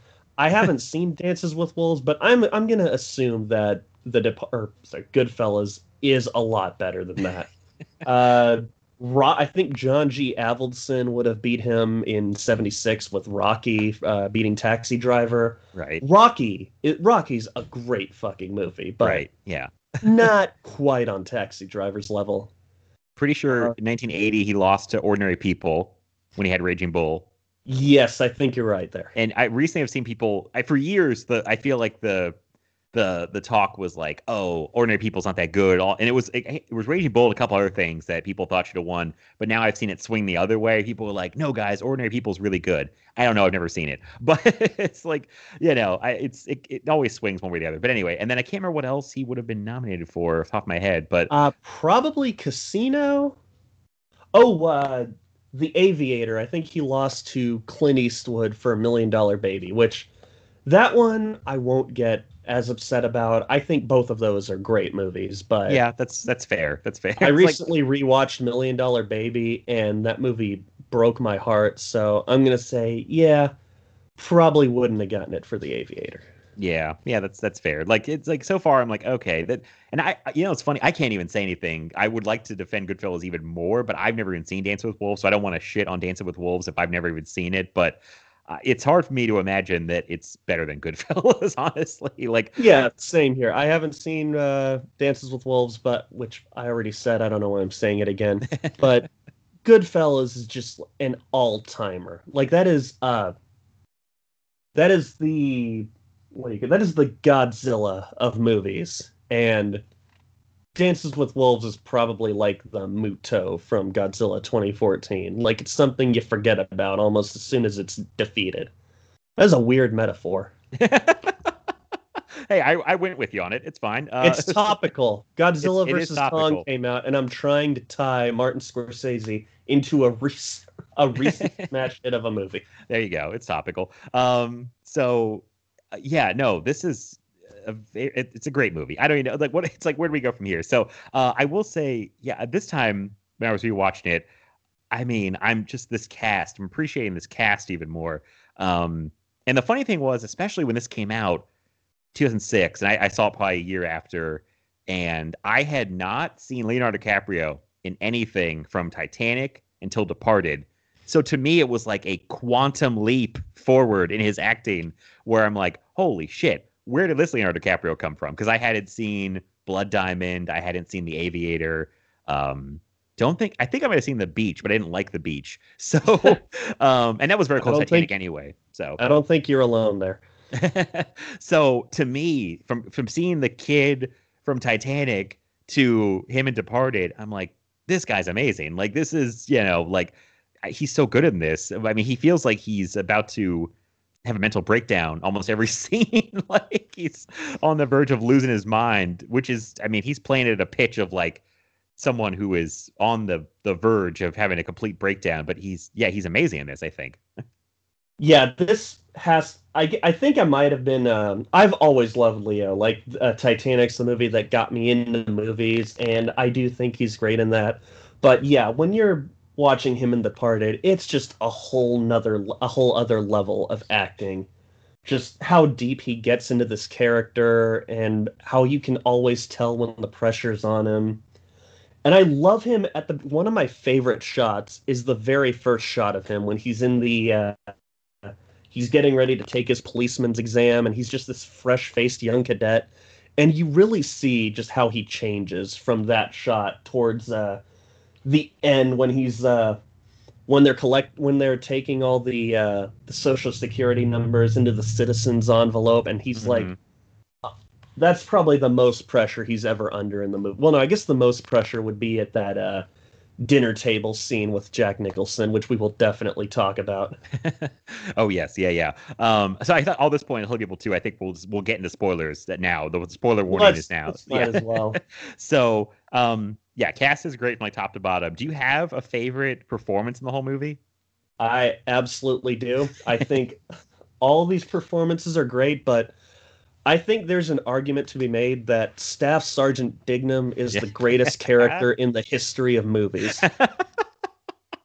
the funny thing is, I kind I, I agree with you. That was my pick too, because I'm like, My man. Jesus Christ. Okay, I got I got some problems with Mark Wahlberg and other things, and kind of in like I've heard some bad things of him as a person, especially when he was younger. But if I'm just looking at him in this movie, in this role, like he steals every single scene he's in, and he he cracks me up with almost everything that he does because he's such an asshole. but it's like he's just like the best kind of asshole, and I'm like it's amazing. Like. Oh my God! It's like he was born to play this role. I'm pretty sure. He's such a great counterpoint to the loving fatherly Queenan. Yeah. like Queenan's just like this loving father figure to DiCaprio, and uh, Dignam is just this like abrasive alpha older brother who's just always like emasculating him. always giving him shit. Like And from that- minute one, he's just giving him shit for everything. Like we joked like- about with the the accent thing when he's like he's like you lace curtain motherfucker. he's like you drop your you drop your R's, didn't you? It's like it's like oh my god. He's just like everything. He gives a shit about every single thing. It's a it's man everything he's in. I can't you can't when he's in a scene. It's like hard to and there's great actors in this movie. And then Mark Wahlberg's in every scene. He just steals the attention. I think he was the only one that was nominated among the cast. oh, I have to look that up. I don't know. Because Um, um, yeah. Yeah, I don't think uh, Leo, Damon, or Nicholson were nominated. It was just uh, yeah, it was just Wahlberg, and I remember that uh, because that was that's just one of my favorite performances of all time. Like Mark, you see, I love Mark Wahlberg. I kind of love his like the blue collar nature of his uh, movie stardom, or like that he brings to the characters he plays, and I love him. Like Boogie Nights is one of probably my top ten favorite movies, but. I, yeah, it's great. He's great. I'm sorry. Yeah. he is like even though he's great in that, this is just like one of the best performances ever.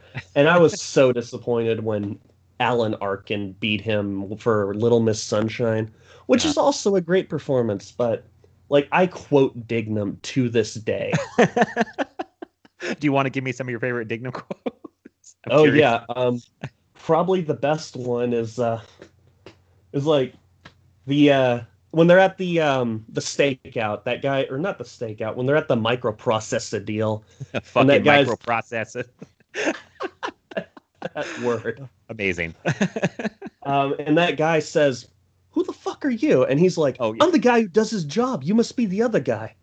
Like that has to be the absolute best Dignam quote. I listen. I wish I could do the bit. I cannot remember. They're so fast. When him and Alec Baldwin are in that like briefing room near the Okay, beginning. May I? May I? Yes, go ahead. Yeah, yeah. Just like you will not ever know the identity of undercovers. Unfortunately, this shithole has more lives than the Iraqi Navy. Fuck yourself. I'm tired from fucking your wife. How's your mother? She's good. She's tired from fucking my father. that yes, that exchange. Can you tell that I've watched The Departed too many times, Matt?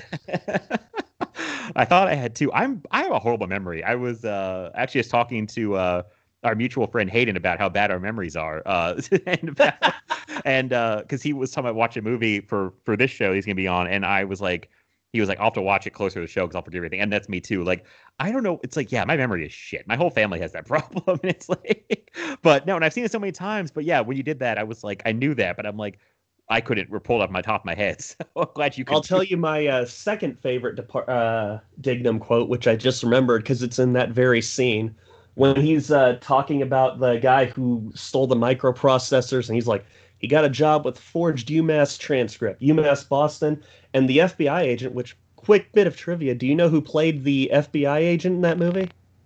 I don't remember. A gentleman by the name of Robert Wahlberg.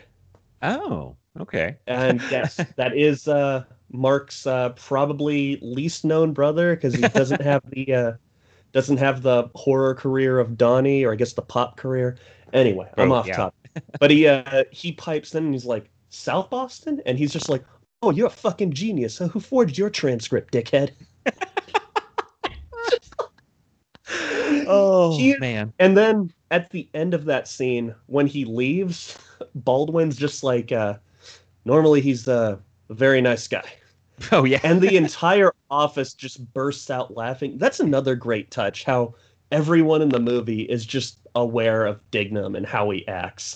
right. And they're all they okay make it, and they make a joke about it. He's like, normally he's a very nice guy. Don't judge all- him from this meeting alone.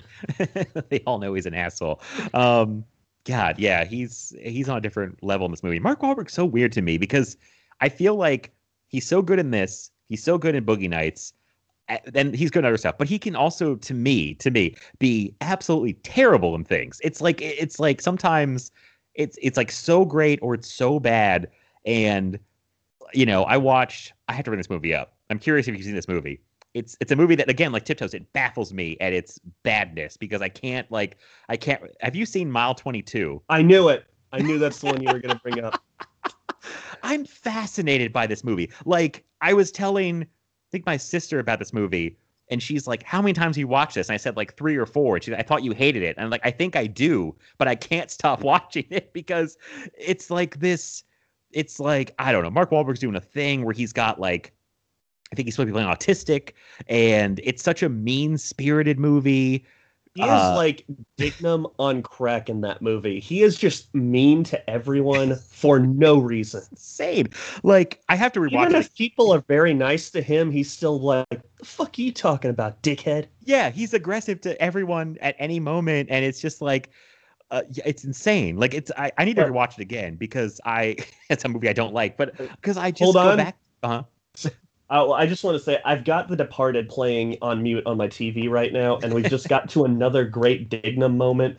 Do you remember when uh, Colin? I'm going to try and do the character name thing again. Colin's trying to go into Queenan's office as Dignam's exiting, and Dignam blocks his way. So Colin tries to go around him, and Dignam just steps to the side to block him again. Oh, and it is such an immature high school moment that cracks me up. I just wanted to bring. That's okay. That he's like a he's like a high school bully that never stopped being a high school bully a little bit. Like- Exactly. I do want to go back to mile 22 though because I do have a bit of news for you. uh-huh. I'm I don't like mile 22, but I do consider myself a Peter Berg stan.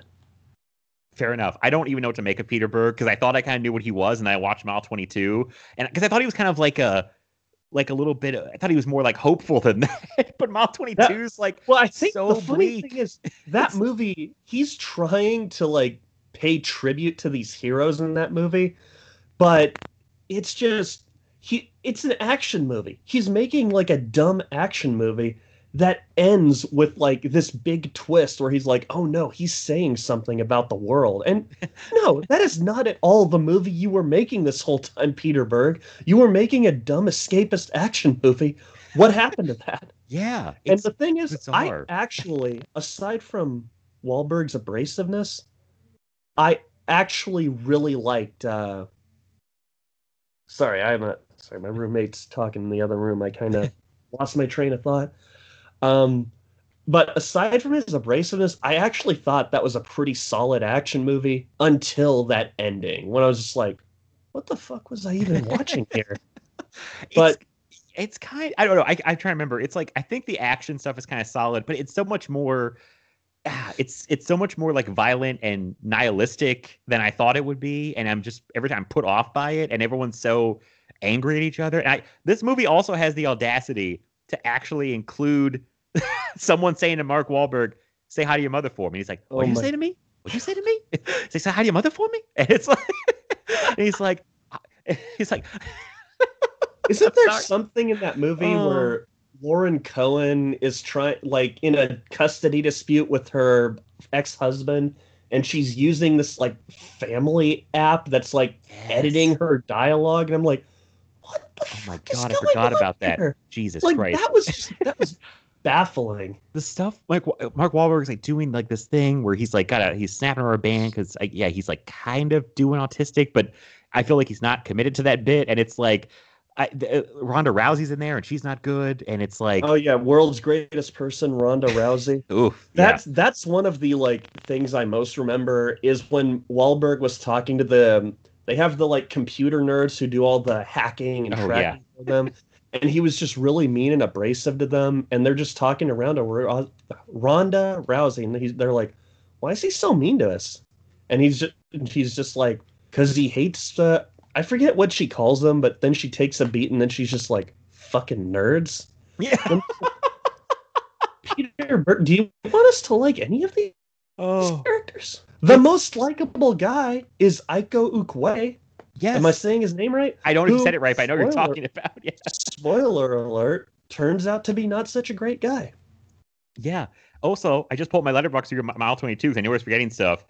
I, I was saying the script is bad because this line is literally in mile 22. Mark Wahlberg says to somebody, I'm going to fight the fuck out of these motherfuckers.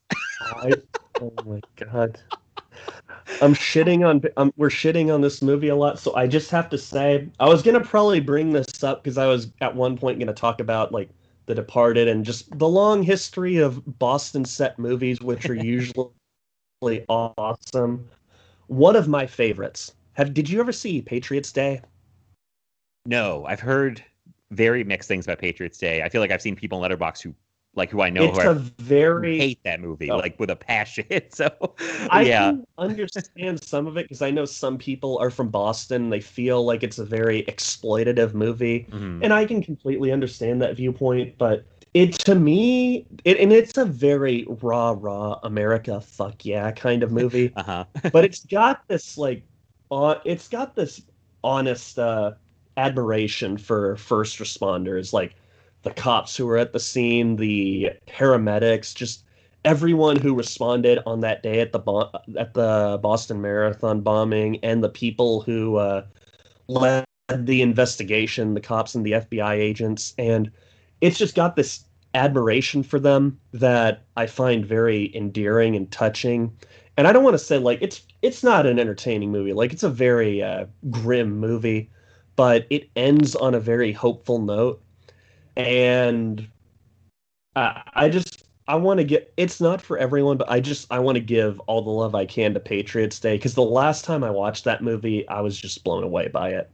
There's also an extended scene of tension where they um uh the two bombers kidnap this guy and the scene goes on for like 20 or 30 minutes. It's an extended scene of tension and it's just driven by this propulsive Trent Reznor Atticus Ross score. And I mean that God, Peter Berg is such a good filmmaker. Say what you will about his politics or uh, some of the movies he's made, but I just think that guy's a born filmmaker.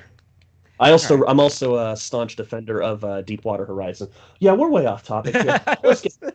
all right, all right. No, no. I, I yeah. I know you Peter said we have kind of a limited amount of time here, and I don't want to use all of it talking about Peter Berg. yeah, yeah, no, fair enough. Uh, back to the Departed. So, did you read that Jack Nicholson's part was almost played by Al Pacino? I did, and I'm happy that how- it was played by Yeah, Oh, sorry. What? I mean, I'm sure it would have been great because with Martin Scorsese directing you, and Right. especially if you're an actor as good as Al Pacino, it's going to be a great performance. It probably would have been a little different from Nicholson, but I yeah, I agree. I'm happy that Nicholson played it because Nicholson. I feel like Nicholson carries more weight than Al Pacino when he enters a room, and that's the kind of role you need for uh, Frank Costello. yeah, who's a real, uh, real evil bastard in this movie. Oh He's like, yeah. Did you read about when- all Oh, the? Uh, did you read about all the like Nicholson's little improvisations? I know I sent you a little interview with Matt Damon where he was talking about some of them, but there were just so many things I read about that he had improvised on this. I, I had read the thing you sent me was great, where it's like I knew he must have improvised that. The scene where they him and Ray Winstone shoot two people on like a beach, and then he's just like, she felt funny, huh? It's like like such a great little real moment amongst you know these gangsters, but uh, yeah, no, I figured he must have been. He feel he kind of feels like he was kind of like freewheeling it. I feel like I I heard this. I hate this criticism when people say like Jack Nicholson is just playing himself. I'm like, he's a compelling character. Like he, well, he's compelling. So yeah, he's playing himself, I guess. But I'm like, uh, you know, I, I feel like he's doing a good job. There's parts where he literally looks like the devil. I think because Scorsese lights him in all like red, and he looks. I think it's that cocaine scene. Yeah, like- at the opera where it like cuts from him at the opera with his two dates to him in the bedroom just tossing the cocaine around and he's like a giant bowl of cocaine that he's just Yeah, chucking around. which like- was another suggestion by Nicholson. He's like he gave Scorsese all these suggestions on how to make his character even more the embodiment of evil, which is uh, what Nicholson. It's part of why Nicholson wanted to play the role. He actually didn't accept it at first, but he had a meeting with uh, William Monahan, the writer, and Scorsese and DiCaprio, and they talked him into it. And part of the reason was he had just uh, come off of comedies, and he wanted to like play a completely different role. And he saw Frank Costello as the embodiment of evil. And all these suggestions he gave to Scorsese were supposed to build on that. And one of them was the scene of him with the uh, the, the opera scene followed by the cocaine scene which yeah the line don't move till you're numb is pretty dark Yeah. uh, I was like, oh yeah, I kind of forgot about that. Um, it's yeah, I'm like, this guy's insane. Uh, it's like he does feel very dangerous. I feel like if it, w- I don't know, Pacino can get pretty unhinged, so I don't know. But I, I was reading that and thinking, it's Pacino, so it probably would be good. But I think I am happy that it. I, I'm happy that it went with Nicholson because I feel like it's a whole different thing. Like you said, he carries some kind of weight when he walks in the room. Um, yeah, he's yeah, he's he's uh he's going all out in this one. I feel like yeah, Scorsese usually gets the best out of people, so I feel like that that happens here too. what i didn't i never really knew this about scorsese like i knew he kind of liked uh, improvisation based on what i heard about uh, you know jonah hill on the wolf of wall street but only more recently have i learned just how much of a fan he is of improvisation because it sounds like a lot of the character a lot of the stuff with the characters uh, the actors came up with on them on their own like apparently matt damon suggested that his character should be impotent to combat uh, the overly alpha nature of costello I read that too. I thought that was a very interesting choice. That I'm like, I'm surprised he even thought of that. But yeah, that's it's a good touch. Yeah, yeah uh, another yeah you know we can spend some time talking about like the alternate casting that almost existed in this movie uh, queenan was actually almost played by robert de niro I could definitely see that. I could see that very easily. I feel like you switch those out, and I love Martin Sheen. This he has like a nice like yeah the fatherly Oh, yeah. energy, but De Niro That's could actually. Sure. I love De Niro, but I am real, and it would have been cool to see them work together again. But yeah, no, Queen Martin Sheen is perfect for Queen. Do you watch? Uh, have you ever watched The West Wing? Very little. Like I think I've probably seen an episode or two in my whole life. I never really got into it, but um, He's probably like the best fictional president of all time, Jed Bartlet that. in that Yeah. show, and he just because Mar- I, I feel like that's what kind of helped Martin Sheen hone this real fatherly quality. because you look back to Martin Sheen in the the 70s and 80s, and he's playing like really intense, edgy roles, like uh, whatever his character name was in Apocalypse Now, or Greg Stillson in The Dead Zone, or whatever the bad guy was in Firestarter, or whatever the bad guy's name was in uh, um, Spawn. Jesus Christ. Oh god, what was that bad guy's name? I've seen Spawn many, many times since I was a kid, but uh, I can't remember what his name is. So yeah, I feel like I always like nowadays I think of Martin Sheen as this loving fatherly figure, but I'm starting to think going back all over these roles, maybe he really didn't hone that until he was on the West Wing, and he brings that loving energy to Queenan, which I think is important for the role and how he relates to uh, DiCaprio, because Billy Billy needs that love throughout this movie because literally the only he's the only person who knows who he is. Well him and Dignam, and uh, he's not going to get any love out of Dignam. No, not at all. So he needs someone with that really loving fatherly personality that just someone to watch over him, I guess. Yes, yeah, he's I, yeah, definitely. Even that scene, I think it really is drilled home in that scene when he shows up to Queenan's house, like in the middle of the night. I feel like, and he, Queenan like is like, "Hey, sit down and have some food or something." You know, he's like really taking care of him like a dad. I mean, it's really, it's like he needs him because yeah, it's it's he's not getting it from Mark Wahlberg for sure. Which Oh, is kind not of at all. jumping way to the end, like the very very end, which is always like in the first time I was pretty blown away by that ending, and I was like, wow, Wahlberg actually showed up to uh to kill Matt Damon, and uh, and I was like, well, he did have a hand in killing Queenan two. And I think Mark Wahlberg genuinely like this character really loves Queen, and I'm not sure he felt about uh DiCaprio.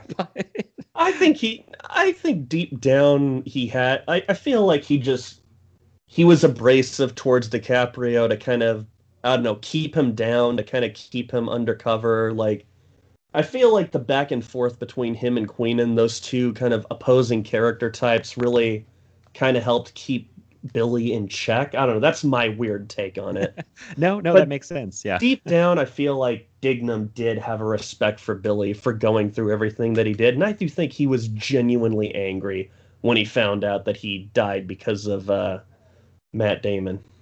Or Yeah, Colin. yeah. Trying to, I'm trying to do character. Listen, names. I, I can't help you because I can only do the names. It's like I can only remember actor names. I can't I can't I can do I can do some character names, but uh but yeah, it's gonna be tough. I usually just go with the actor name. so Um, another bit. God damn, we need to. There's so much to talk about. This. It's such a monolithic movie. I feel like no matter what, we're not going to talk know about I'm trying to boil it down to like I mean, but it's like every that's uh, when I was watching again, I was like, I wouldn't really cut anything. Now this might help you. I have I have three things that I want to call out as like minor nitpicks. I'm curious your take on these things. Have a vague suspicion I know what one of them is. Yes, it's it's a common one. Um, okay, these are all like things that don't they don't affect me really enjoying the movie at all. But they're more things of like, hmm, does that really make sense? But um, okay, first thing, it's always been a little far fetched for me that both Matt Damon and Leonardo DiCaprio have a relationship going on with Vera Farmiga. Like, I mean, it's not a big deal because it goes to a place where it's like it pays off pretty well. But I always thought that was a little like, okay, it's a little bit of a stretch that they both happen to fall in with the same woman. But uh, I, I don't know. Is that is am I nitpicking at that point? I mean, no, when you think about it that way, it kind of makes sense. But I, you know, I don't know how many times I've seen The Departed at this point. Like, I want to say 10 to 15, maybe even more. I have never once thought about that. There are certain things I've thought about with this movie. Like, is that an issue? I don't know, but I have, that's never popped into my mind. Okay, fair enough. That's a really minor one. I don't really just. I, I, will tell you, Yeah. I can uh, bring up one thing, and yeah, I guess it's about time we talk about this. Were you able to watch Infernal Affairs before this recording? I was not, unfortunately, because like I said, I was just I'm watching so much stuff for other podcasts that I'm doing, like recording a bunch at one time. And uh, I saw you watch, and I was like, "Shit, Mark actually watched it. I didn't watch it." so I was like, "Well, at least Mark, at least Mark knows to compare it to." Also, funny thing, up until like today, I thought that movie was called Internal Affairs for years. I didn't know it was Infernal Affairs. yeah it's a very it's a very i've never actually looked up why they call it that or why that was the translation title but yeah it's kind of strange if i'd just seen it written and never heard it spoken i would have assumed it was internal affairs too but no that's the there is a movie called internal affairs i think it might have andy garcia i don't know I think so. Yeah. so how But, uh, is Infernal Affairs compa- compared to this? Uh, so Infernal Affairs is great. The only problem is I did see it after I had seen The Departed. So I watched it once around the time I think that The Departed had come out, and then I didn't watch it again until a few days ago. So I already knew all the twists of The Departed, and this Infernal Affairs contain is basically the skeleton of The Departed. There are obviously uh, cultural things and uh, di- there are a lot of differences, but the basic plot structure is the same, and a lot of the twists are the same. Mm-hmm. It's a very good movie, but because I saw, I might be biased just because I saw The Departed first, and also because I can only watch Infernal Affairs with subtitles. I mean, I guess I could watch it dubbed, but I can't stand dubbing. But because of that, I feel like The Departed has more personality mm-hmm. because. In fact, hold on, let me go to my notes. Amazing. I've been able to do this whole podcast without my notes.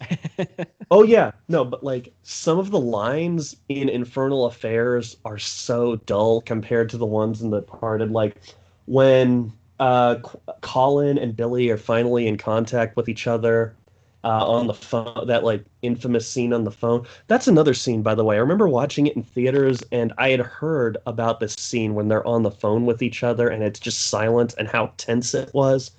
And when I saw it in theaters, holy shit! By the way, as I'm describing this scene, it's actually playing out on my TV right now. That is just Oh wow, pure coincidence. That's so weird. So yeah. when this scene happened, theaters like one or two people in the theater laughed, and because of that, this scene has always been kind of funny to me, and I hate that because if that hadn't happened, I'm sure I would have just been glued to the screen hmm during that silence. But anyway, after they have that initial call and then they hang up, and then Colin calls Billy back, he says, "You called this number from a dead guy's phone," and like. That's a all right, that's a cool line. What do they say in Infernal Affairs? Oh, why are you calling me?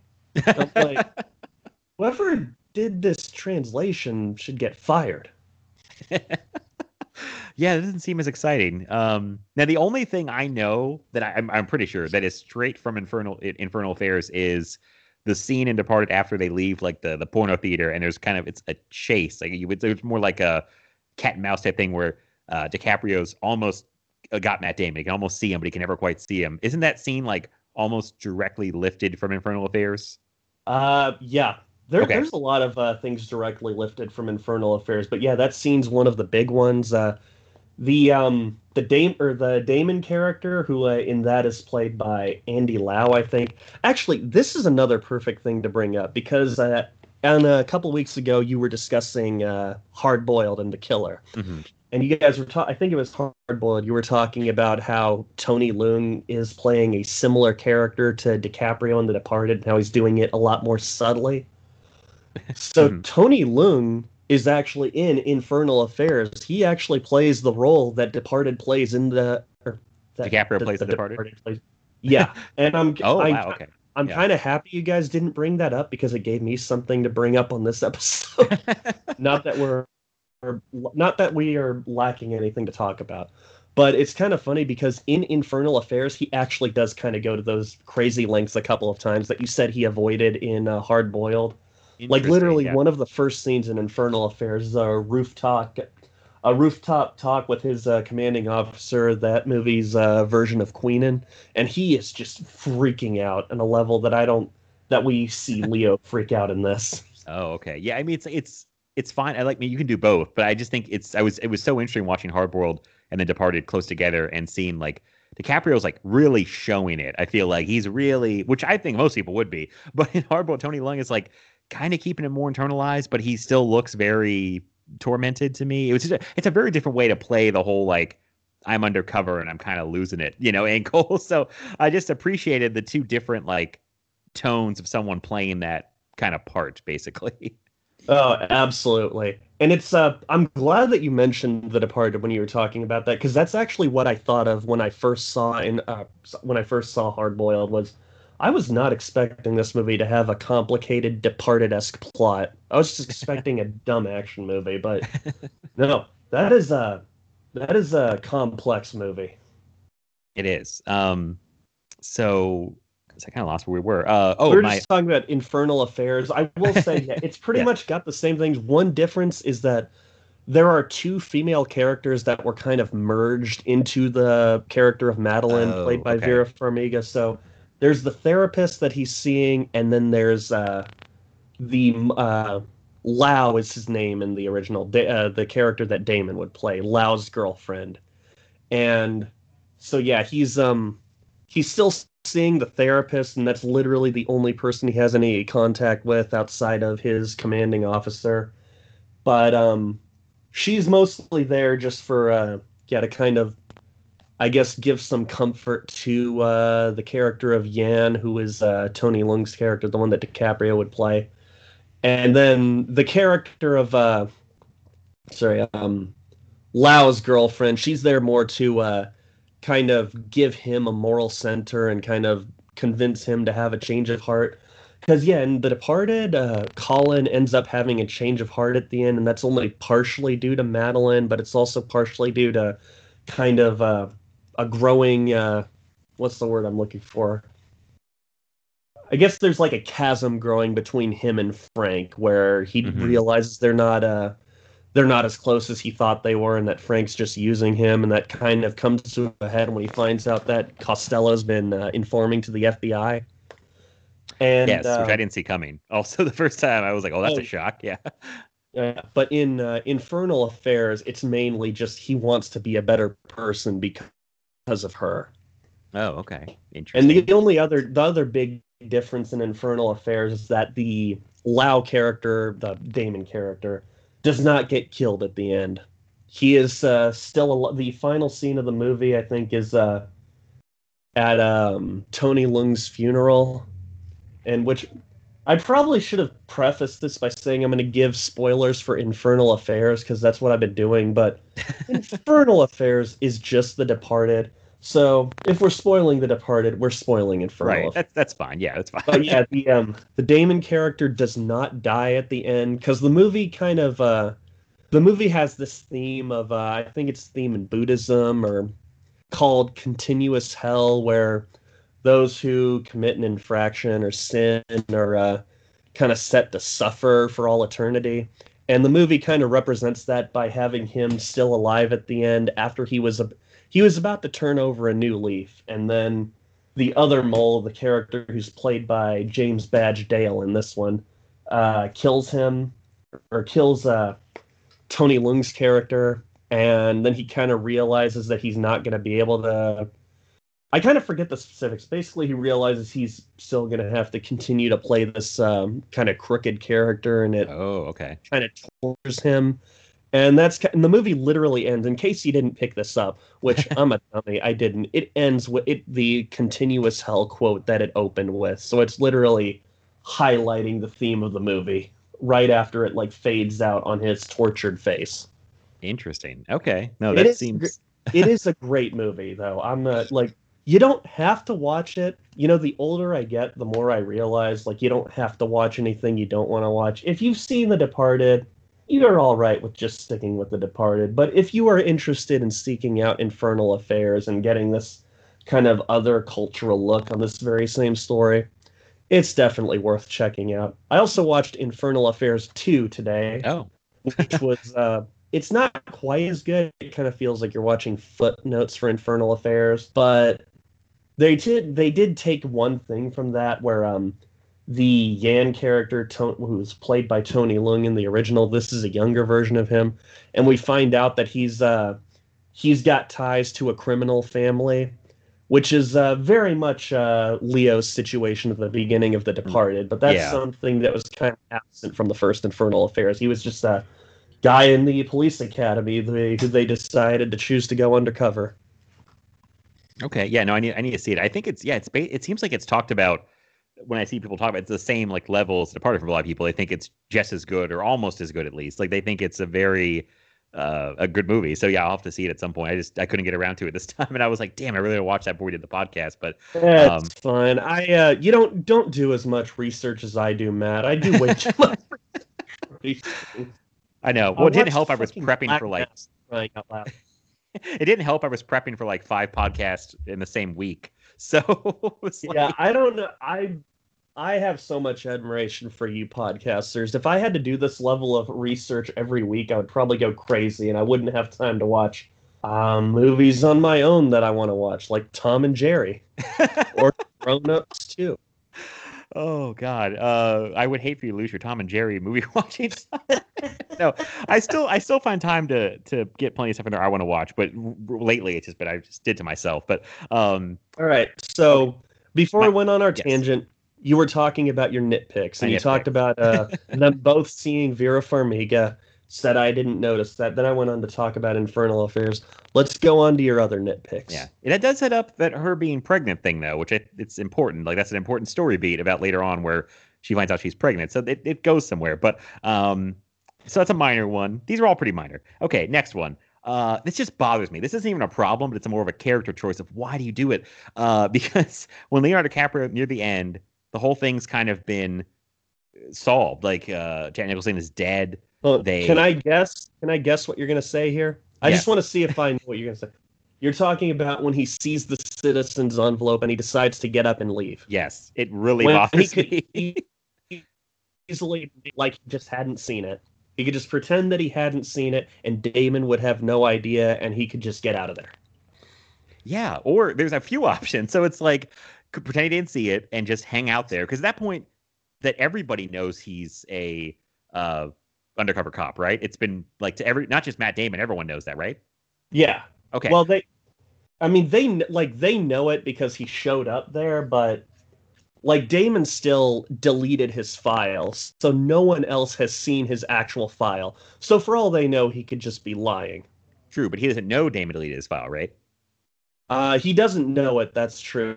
So But, uh, it's just like it's one of those things where I'm like I'm rooting for him, and then I want him to be okay. So he does this, and I'm like, I, to me, I would have been like, eh, maybe it wouldn't help, but I still would have been like, holy shit, this guy's the fucking mole. You know, I would have grabbed the envelope and tried to show people. And I feel like you have he has some kind of like he's got some uh, what's the word? Not leeway. People would listen to him. I think at that point, um, like Anthony Anderson, I think would those kind of people were still around. Um, the other officers. I'm just like, no, why do you leave? And just I don't know. It just bothers me. It's like, damn it, don't. But I was just I was actually thinking about that this week because yeah, the past few times I've watched The Departed, whenever it comes to that scene, I think, wow, all you have to do is just pretend like you didn't see it, and you can bring this up to Ellerby or whatever Anthony Anderson's character name is another time, but by just running out and leaving the citizen's envelope there, Matt Damon comes back in and he knows that you've seen it and he can just delete your file like that. But I didn't think about that for the like countless times that I watched the movie. And when I was thinking about it the other night, I just realized, do you? I can't imagine the state of fear or unease he must be Right. in when he sees that. So like, the the urge to just run, I I feel like that is a natural urge. See, that's more that's that feels more like one of those things where you feel like you're smarter than a movie, but you don't actually put yourself in the character's position. I'm not saying that that's what you said, but I'm saying Right, that's right. kind of like the attitude that I thought of myself when I thought that. No, No- I try to do that a lot too. With and I, I thought about that when I had this this nitpick where I was like, well, he's been through a lot. It's like, and people get on people for, especially in horror movies, like if they make like a bad decision. I'm like, well, they're in a very heightened sense of fear and anxiety, and people don't think clearly and they do stupid stuff. So, um, yeah, he might as well get the hell out of there. I, I don't know. I just thought you're in a. He can't do anything to you there. You're in a police station. You know what I mean? He can't do anything to you in that moment, or he would be busted. So I thought, stay where you are, figure figure something out. You know what I mean? Don't just run away. Like take a minute to calm down, think about it. But I think it more bothers me because I am rooting for him, and I'm like, fuck, I know this is not going to work out for him. Yeah, the decision that he makes is what eventually leads to him getting killed. yes, yeah. Which holy shit! Now that we're in spoilers, Yeah. That is one of the most shocking moments. We, we talked about a little bit earlier. We talked around it where he, they're in the elevator, and the way it's shot is not set up for anything like that to happen. And then it's just like boom, gunshot to Leo's head. He's de- dead, gone. It's like what, what, what? Like no, it's like which caused a couple people in the theater I saw it in to laugh. oh my. maybe that on- make you laugh? Maybe it was uncomfortable laughter, Uh, like yeah. genuinely shocked that you did not. That was the last thing you expected to happen, or maybe it was someone else. And I will admit, part of the laughter came later after. So, uh, James Badge Dale shoots Leo Barrigan. I'm trying. Yes. To, I'm trying to remember character names. You're great. Shoots Billy. Don't know Anthony Anderson's character name, so he comes down and Barrigan shoots him. a lot of people getting shot. Colin this shoots Barrigan, and I think it's just so many people die within such a short amount of time that actually it actually is kind of funny. I think I remember my dad actually laughing once Barrigan got shot. It was just like Jesus Christ. I do that sometimes with like violence. It's really shocking, where it's almost like a holy shit type moment, and I laugh after I say it. Where out loud, I'll be like, "Holy shit!" and then like kind of like laugh it off in a like a because it shocked me so much. Where I'm like, "Whoa, that yeah, that blew me away the first time I saw it. I did not expect that." Oh yeah, Uh, and I will admit I'm kind of guilty. I showed The Departed to a couple other people after that, just so I could get their reaction, just so I could see them react to that scene. Like I'm just like, oh man, this is gonna make him jump. It's gonna be hilarious. oh man, yeah. Um, that yeah, it's it's it's it's a moment. I just I love this way Scorsese just handles that because it's it's played to maximum shock effect. I can't imagine anybody was like saw that coming. Like, no, you couldn't. You just maybe not not at that exact moment. Maybe saw it coming down the road, but not in that scene. I feel like No, not at all. Unless you had seen Infernal Affairs, which Right. apparently Scorsese had not seen when he originally I read signed that on. too. to I thought that was so interesting. that he hadn't originally seen it when he signed on to it, but uh, it's possible. You can't see everything, so And also, I always thought it was. so We'll get back to the twist in a moment, but for the longest time, I thought it was weird because on the credits on the back of the Blu-ray or on the poster, it doesn't say based on the motion picture Infernal Affairs. I'm like, are they trying to like kind of pass this off as a very loose remake because it's a, it's essentially Infernal Affairs. Like it's set in Boston with uh, Bostonians, but it's basically Infernal Affairs. But then I was watching the end credits roll the other day, and it actually puts that credit in the middle of the end credits. So oh, okay. normally movies would put this on the like in the main credits, but for some reason, uh, The Departed didn't feel the urge to do that. But Scorsese's such a cinephile; he's not going to rob them of their credit. No, no, no. That uh, I think that's what shocked me that he hadn't seen it because he's such a cinephile, especially of like of worldwide, you know, world cinema. I feel like, uh, but again, you can't see everything, so you know. But No, uh, yeah, who, who has the time? So, uh, so yeah, that yeah. Back to the back to the twist. yes, I realized this the other day. Like, it's shocking when that happens. But the moment that breaks my heart, the moment that almost makes me want to cry, the moment where it really sinks in that he's gone, is they're at his funeral with the bagpipes and uh, just all the fanfare. And the camera zooms over. Uh, it's like uh, Colin and Madolyn are making eyes at each other. Colin's trying to get her attention, and she's just like giving him the stink eye because she knows that he's responsible. yeah, yeah, And the camera pans over, she's looking at it, and it pans over and it shows that picture of Billy in his cadet uniform on like his graduation day from the academy, just this fresh faced young cadet ready to go off in the world and do some good. And that just that image breaks my heart. That image just makes me want to cry. You know what's funny? I thought you were gonna say the part when uh when Queenie gets killed. Well, that's the. I was actually going to make a joke earlier. Cinema is full of really bad things happening to people after elevator doors open. And it is amazing that this movie has one that's even more shocking than what happens to Queenan. Right. Because, yeah, Oh. when the elevator doors open on Queenan, well, first off, he prefaces it by saying another one of my favorite quotes in the movie One of you mugs got a light? It's like, yeah, What? yeah. It's- oh, man. Voice. and you don't think because he's a high-ranking cop, you don't think that they're actually going to kill him because they're going to get in trouble. But sure enough, the set like you see them charge at him and grab him, and you're just like, oh no.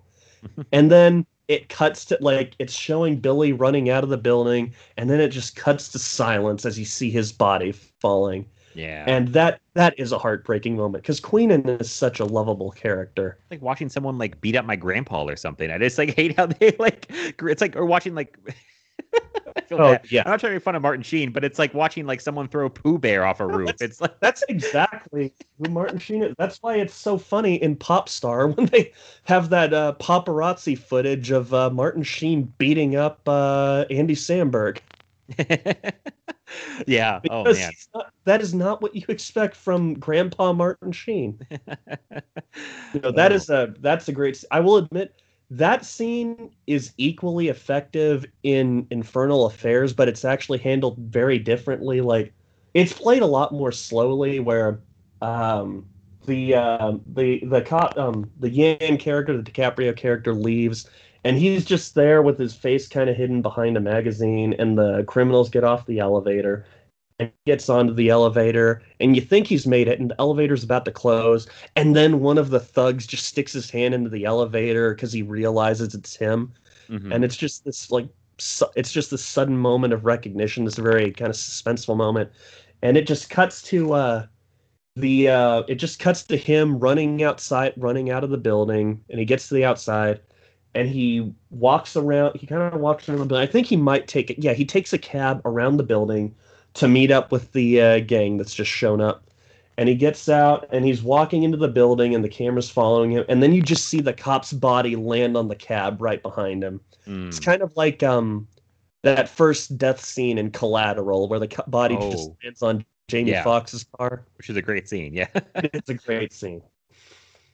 man. Um, I yeah, uh, that's a heartbreaking moment. Uh, there are a lot. I mean, yeah, there are a couple of sad moments in The Departed, and I mean, that's people die pretty like uh, what's the word? Like um, willy nilly doesn't sound right, but like very like very casually suddenly, almost. very like, brutally. yeah, Uh, it's like- sometimes, sometimes uh, very funnily.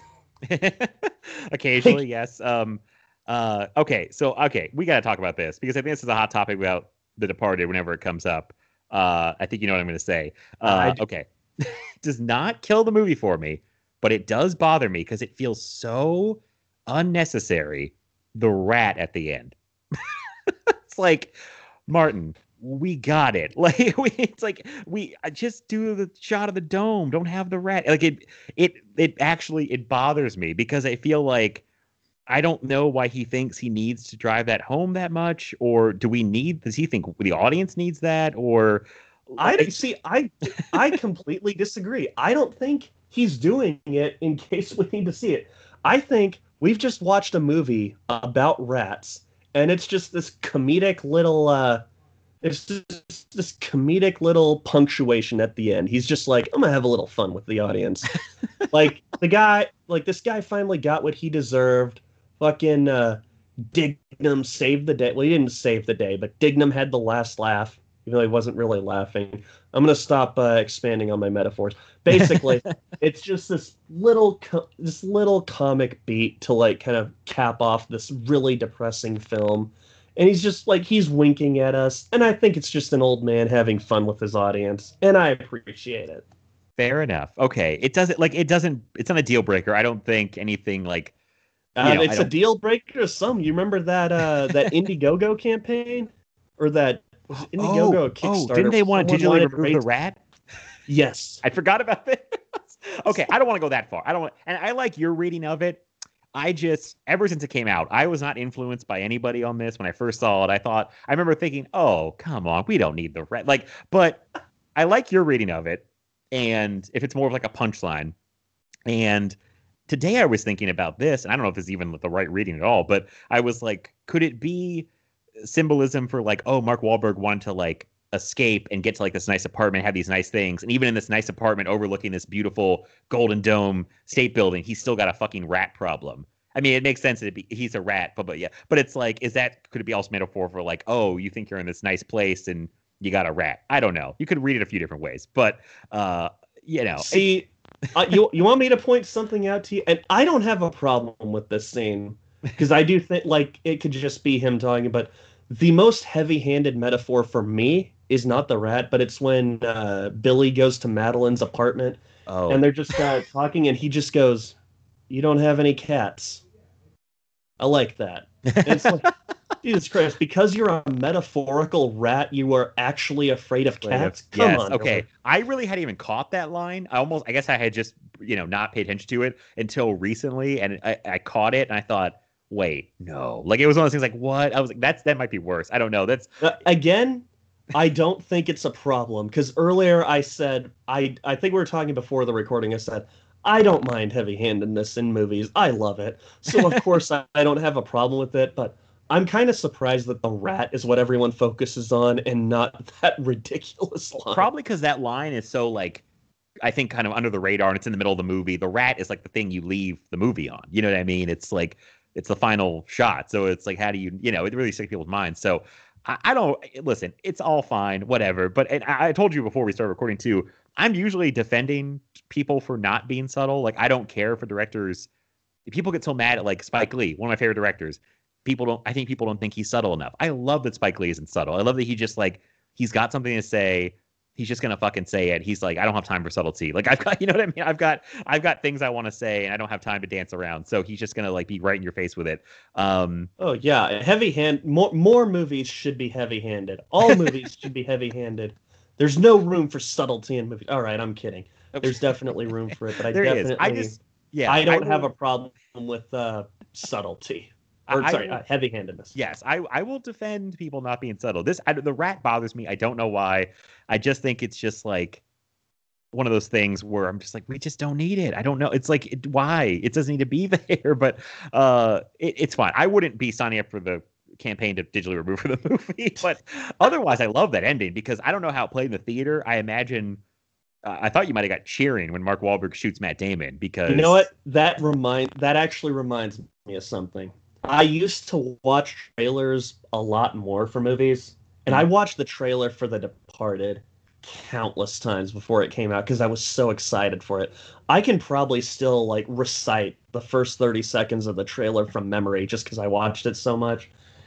And there's one shot, so I actually knew how the movie was going to end, or I knew that Oh. Wahlberg was going to be in his apartment because did they use that they shot? have they have that shot of him with the gun Oh. and it's a very vivid shot i remember from the trailer because they don't show Wahlberg that much in the trailer but that's one of the few things and i'm like the whole time i'm watching the movie and i realize wait they haven't shown that shot yet and then uh, Oh, he's hate when I walking into his apartment i'm just like oh Yeah. that's have you seen uh, angels and demons I, this is a weird tangent but i promised it'll kind No, of no, I have not. No, I have not.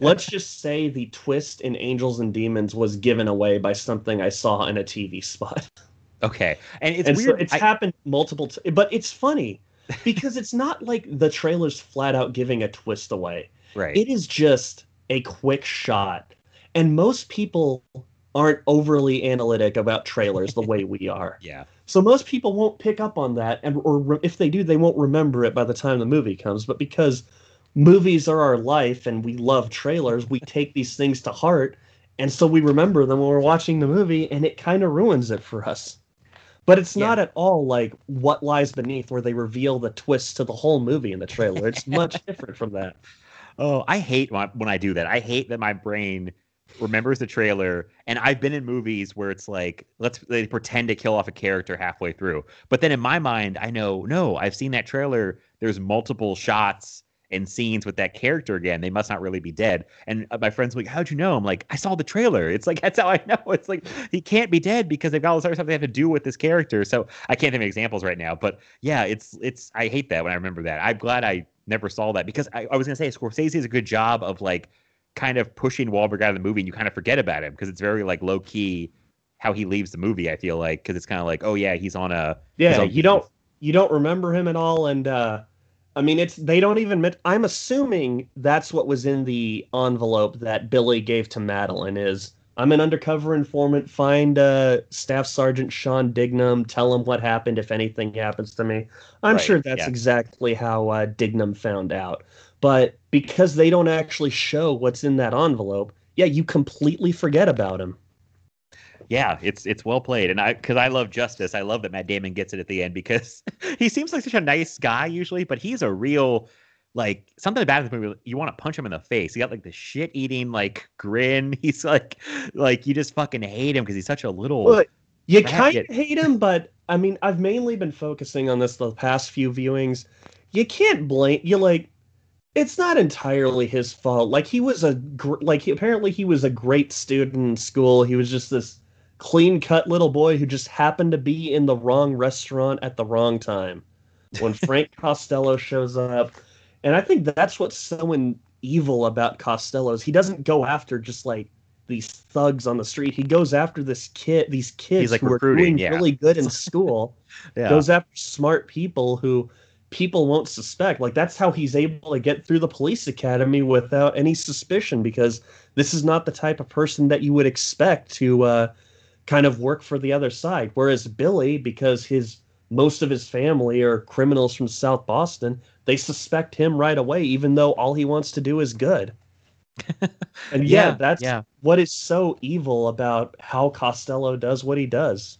yeah And that's why I can't bring myself to fully hate Damon because, like, he's all like, I feel like part of him wants to change. Part of him wants to be good. Like, he's talking with Madolyn about how he wants to do, he's doing uh, law school at nights at Suffolk and how he kind of wants to change things about his life.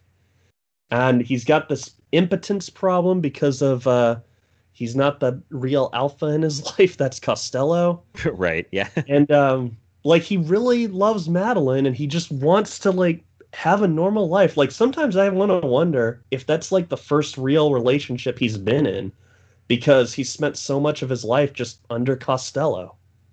It's a good it point. I- probably it probably isn't because he's he's pretty smooth when he's talking to her. That's true. when- He does, a, he does a good job. Like I, I love that one moment. Yeah, I love that moment where he's like holding up the elevator, and the Scorsese he doesn't he doesn't forget that there are other people in the elevator, and they have that shot of him turning around, being like, "Yeah, just one minute." and this is Boston. I feel like they'd be like, "Come on, buddy, move it the fuck along. Close the fucking door." Like- You know, I am I'm impressed, Matt. We've managed to do a very slow amount of Boston accents I know. recording. I, I hope people aren't disappointed because I feel like I've talked up the Boston accents and we hardly did them, but I felt like if I did them, it would be, it would, I'd be forcing it. You know what I mean? But, Let's do, um, we should do like a speed round of just our favorite quotes and just like squeeze all the Boston accent into that. just uh, it mostly be Mark Oh Wahlberg God! and Alec Can I Baldwin. tell think. you my favorite? I I think I told you earlier my favorite quotes in the movie, but honestly, my favorite quote, maybe my favorite movie quote Oh, of okay. all time, Mhm. comes from Alec Baldwin as Captain Ellerby at the microprocessor deal when they've just gotten there. He's just like, "Sorry, this lead came from Queenan's Undercover. I'm gonna have a smoke right now. You want to smoke? You don't smoke, do you? Right? What are you one of those fitness freaks? Huh? Go fuck yourself." he is so excited that they're finally going to catch Costello that he is just he has no time for him. He talks to him, but he's ready to get on and get this deal going. Yeah, yeah. Also, later in that scene, he like gets he like jokingly gets that one guy in a chokehold, and he's like, "Patriot Act, Patriot Act." Oh, he's- yeah, he's ridiculous. Him and Wahlberg are so goddamn entertaining this movie. It's Alec ridiculous. Like, Baldwin has gone on to become a joke, I think, because of like constantly playing Donald Trump, and I think he once wanted to run for mayor, and it's like, Alec Baldwin, just just act. That's all you're good for. But as an Yeah. actor, he is no joke one of my favorite actors of all time because when he comes prepared, Mhm. like he knocks it out of the park. Like, did you ever watch Thirty Rock? a little bit. I've seen him in. He seems really good in that show. I've seen. I've seen enough like clips. Yeah. the yeah, that's one of the best performances of all time, hands down. Like dramatic or comedic, he is just so good in that show. And whenever I see him in movies, I just I'm always so excited to see it. Even in Mission Impossible Fallout, when it's like he doesn't have Oh, that much yeah. to do, I'm still like so fucking thrilled that he's there. Yeah, I do just like seeing him pop up and stuff. And that Mission Impossible thing, yeah, it was fun. I was like, oh, good, he's in this. Like, you know, it's uh, yeah, I like it. Yeah. He brings it in this one. I mean, once again, Scorsese, so he's probably like, I got to bring my A game. Also, for a guy that I am pretty sure is not from Boston or any of that New England area, I feel like he does like the third best Boston accent after Damon and oh, Wahlberg's first, I think, then Damon, then Baldwin. I think is probably the third best Boston accent. Yeah, he's got to be the third best because um, DiCaprio's good. Uh, honestly, uh, really I don't think there's a bad Boston accent in the movie, but I- yeah, I feel Alec like Nicholson's not really trying to keep to keep one that much. Like He uh, occasionally will drop his R's, but yeah, he's more focused on just uh, being Nicholson. yeah, yeah. He's like, I don't have time for the accent. I'll do it if I want to. Uh, so everyone's doing a pretty good job. They must have uh, they must all talk to Wahlberg for a while. Oh, like, you know who's do- not doing a Boston accent though, and Mhm. uh, Hayden will appreciate that I'm mentioning this because it's one of the things he always brings up to me. Ray Winstone. Oh, in the yeah. middle of all these Boston or Irish accents, you just get Ray Winstone with his standard Ray Winstone British accent. but he's still so good. God, this movie, I don't, I only ever seen him. Like I started watching that movie, The Proposition, but I only watched like ten minutes of it. So this was basically my first exposure to Ray Winstone, Mhm. and it made me a lifelong fan of his. He is so good in this. He- he He's really got is, that Yeah. cold, dead stare. Like he never shows any emotion until he gets shot at the end. Oh yeah. Yeah. Which that's because you think this like the whole movie you think this is the only guy that Frank Costello actually cares about. Like this is his lifelong buddy, Mr. French, and then he gets shot and all Costello does is get out of the car and try to save his own skin because he doesn't care about anyone. Yeah. Yeah. That's uh, he's a real he's a real piece of shit. That I, I remember this will be a stupid anecdote. He, this is a re- movie I bet you never thought would be referenced on a Departed Oh, podcast. God. I saw Ray Winstone in the trailer for that movie Fool's Gold with Matthew McConaughey and Kate Oh. Hudson. okay. Yeah. Yeah. I never saw the movie and uh, I thought it looked bad, but I'm watching that trailer and in the middle of it, you just hear this voice Anybody finds that treasure, it's going to be me. And it shows Ray Winstone. I'm like, what? I love him. And got like that single-handedly made me want to watch that movie. He- Oh man, I was such a die-hard fan of his for a long time. I can't remember the last like big movie it was. It was probably Noah, which is my favorite Aronofsky film, probably because it has Ray Winstone in it.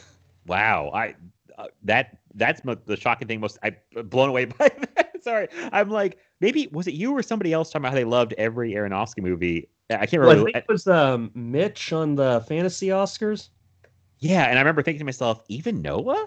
like I just See, I don't hear nope. anyone even talk about Noah. So Oh, and yeah, I, I mean, I've I've got my fair share of hot takes, but yeah, that's probably one of the hottest. But goddamn, Noah is a weird movie, but give it a shot because that movie, like that is a bold movie. Talk about swinging for the fences, like taking this well-known biblical story and turning it into this story about fanaticism and athe. Oh my god! okay, all right. Sometimes atheists make the best movie about religion. that's what I was so confused by. I'm like, this is he a religious person? I didn't think he was. I'm like, why is he making the Noah movie? Um, okay, I may after what Mitch said and what you said, I made to put it back on my radar because I was like, I'm never gonna watch Noah. Basically, I was like, I got no interest in that story. I don't even care that it's Aronofsky. Like, I'm good, but um, maybe I'll have to watch it. I don't know. I no one talks about it. I feel like it's like a forgotten Aronofsky movie. I don't. Like- I always make whenever Aronofsky comes up, I always make sure to bring up that that's my favorite because I know it's gonna be. Uh, I know it's gonna take all the air out of the room. I don't know if I you're know, like stop that this. is the reaction that I yearn for. Oh, All right, we talked about Fool's Gold. We talked about Oh, Noah. Noah, We can perfect. Get back to the Departed. so okay yeah so we're get, we've approached a two hour mark so i really feel bad but we'll have to start wrapping up but um one thing i love and i don't know if you're going to mention this or not is i, I can't believe you mentioned it yet the opening to this movie because it's one of those great openings that goes on for like 15 20 minutes and then the titles start you get the ship Oh, up to yeah.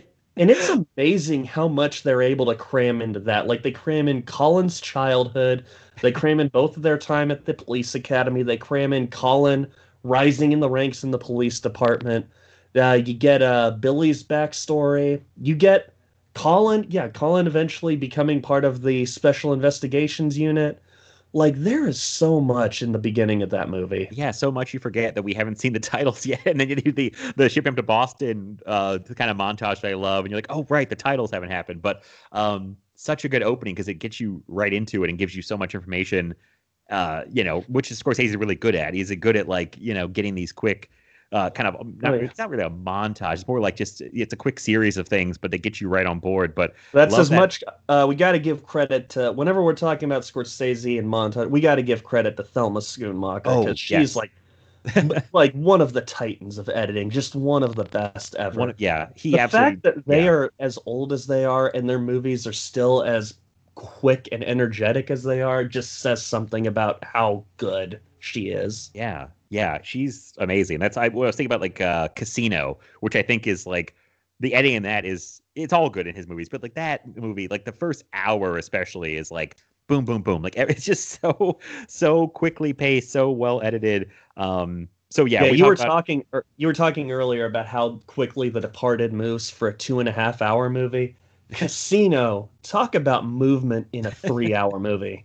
It's insane. Yeah, they do go hand in hand. Her and uh, or him and her. They they just yeah they do a great job. And like yeah, he's gotten older and like his movies, uh, e- like Wolf of Wall Street. I cannot believe that movie was made by like a, I think he was like seventy at the time, like a seventy year old man because has the energy of like a guy in his like twenties thirties. Like it's completely insane. Like it's just bananas that he made that movie at his age and it feels so energetic. And Departed is still he's older there, but it's like feels like a young man's movie to me. But um, he's just so good. Um, so I hate That to try to rush you, but Oh. but uh, do you want to hit on like some like some highlights that you want to really mention about The Departed Yeah. before we kind Let of do me, our uh, yeah. Scorsese's?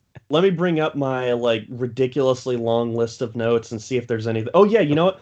We you mentioned shipping up to Boston. Let's talk about the music because Scorsese is so specific in his music choices and Mhm. like his movies are very much driven by the music as well as the editing and everything else. And it's the third movie that he's used "Gimme Shelter" in, and, he he, used it actually twice, I used believe, it right? twice.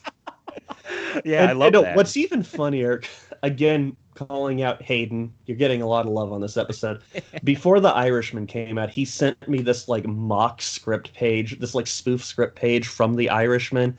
and somehow that page managed to have "Gimme Shelter" played twice, and it fucking cracked me up.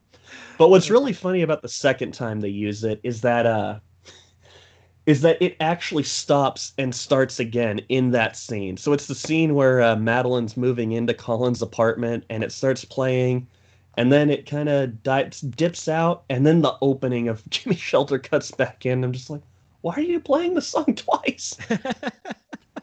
but no, Uh, I really love I like I love because um watching it this time like I knew we were going to talk about it and I will admit part of the reason I chose this you sent me a list of uh, movies that I could talk about on my second appearance. Part of the reason I chose The Departed was because I wanted to challenge myself. I didn't want to just talk about some other dumb slasher movie or some stupid action movie in which you're not going to have much analytical discussion. You're just going to talk about how cool things are, which is my wheelhouse. I'm comfortable with that. But I wanted to talk about a movie where I could challenge myself. And with a Scorsese movie, you better come ready to play or people will eat you alive. So please don't eat us alive, people. I'm doing my best here. We have. This has not been the the most analytical. We've kind of gone off different tangents, but, But I've had fun. okay but- because we talked about Fool's Gold, and that'll make people Yeah. laugh. And And if you make them laugh, they won't care as much. Peter Berg. I think the um yeah, I think the mile twenty two tangent's the highlight of the Listen, episode. I could do a whole show on Mile 22. I could do a minute by minute breakdown of that movie because Bring me on for a Peter Berg retrospective, and we can devote plenty of time to mile twenty. Mile 22 might need its own show. I don't. I could. I'm baffled by almost every choice from start to finish of that movie, and I am. I, I don't even know what to say. I'm just that movie blows me away. But uh, so, uh, but yeah, sorry. So okay. So I was talking about being analytical. So I was paying attention to like specific music placement, and I noticed that that song plays at the beginning when uh, Frank uh, meets Col or when Colin meets Frank, and it's like this bear, this very this very big moment in his life where he's finally met someone who he feels like cares about him, and he's taking him in. And then it doesn't play again until Madolyn moves in, and that feels like those are like the two major forces in his life and they're kind of pulling him in opposite directions and so i thought it was interesting that he chose to play it in both those specific moments again Mhm. scorsese he knows what he's doing he knows what he's doing. Everybody. and another song that plays twice is uh, i'm shipping up to boston mm, mhm. now, you know, how many times have I seen this movie? I have never put any thought into the music, like why he's using these specific music choices when he does. I'm just enjoying the movie because it's one of the most entertaining movies ever made, and I'm just like going along for the ride. But like when I'm actually trying to pay attention to this, I'm just like, why are you such a genius, Scorsese? Because he plays I'm shipping up to Boston first when Leo agrees to be a rat for the uh, for the state police. Mhm. And then it plays it again when Colin decides to turn on Costello. In effect, kind of being a rat for the state police. He's actually giving him up for once instead of giving up police information to Costello. So both times the song plays, it's uh, symbolizing someone uh, deciding to uh, play for the police, to play for that team. Ah, and I thought that was pretty interesting. That is good. Yeah. And the last one I'll bring up because there's there's a lot of like musical stuff you could talk about in this movie, but last one I'll bring up is the use of "Comfortably Numb." Oh, I'm glad you brought this up because I I fucking love how he uses that song in this movie. I, I love that song already on its own, and I love in this it in this movie. So yeah, go ahead. Well. I think the stroke of genius is using the live version where Van Morrison is singing. I think it's Van Morrison. He's singing the chorus because um yeah, because it's uh, like Roger. I love Pink Floyd. You know they're one of the greats, and "Comfortably Numb" is one of the great songs. But Roger Waters in that song, or in general, sounds like a robot or an alien. He doesn't sound human. and like it's a song about drug use. I know, shocker. Pink Floyd made a song about drug use. and um, so that song kind of like like when you hear Roger Waters singing it, it's kind of like giving you the feeling of like I don't know, I guess being on drugs, but when you hear Van Morrison sing, he brings such a human touch to it, which is very important because this is like this affection that uh, Billy and Madolyn feel for each other. It's very much like a drug for both of them, especially Billy, who's literally the only affection he gets is fatherly affection from Queenan. So this is a big moment for him, and it's like it's like a drug. This uh, connection that he's feeling to her, and the fact that Roger Waters is singing this song, it's like Roger Waters, Van Morrison, Jesus Christ. I literally it's just funny I was I- talking about it this whole time. I'd hate to correct you, but I don't. I think usually "Comfortably, Comfortably Numb" is sung by David Gilmour. I think. Oh, is it? I, I, See, I think it's his song. I think I, know it's a Pink I'm Floyd song, not but I think it's like I'm not an expert by any means. because I love that song so much. I think I know that it's like because he does that amazing guitar solo in that song, and I'm pretty sure it's Oh, he wrote the whole thing and sings it. And um, I think I may be wrong, but I don't. I, but yeah, I do like they use that different version. Who. Like- sung Comfortably Numb? Roger Waters or David Gilmour? Email filmfeastpodcast at gmail.com. that actually is our email address. I never give. Oh, it really? It is. In all honesty, yes. Email him to let him know if I'm wrong because I want to know if I'm wrong. I want to better myself in life.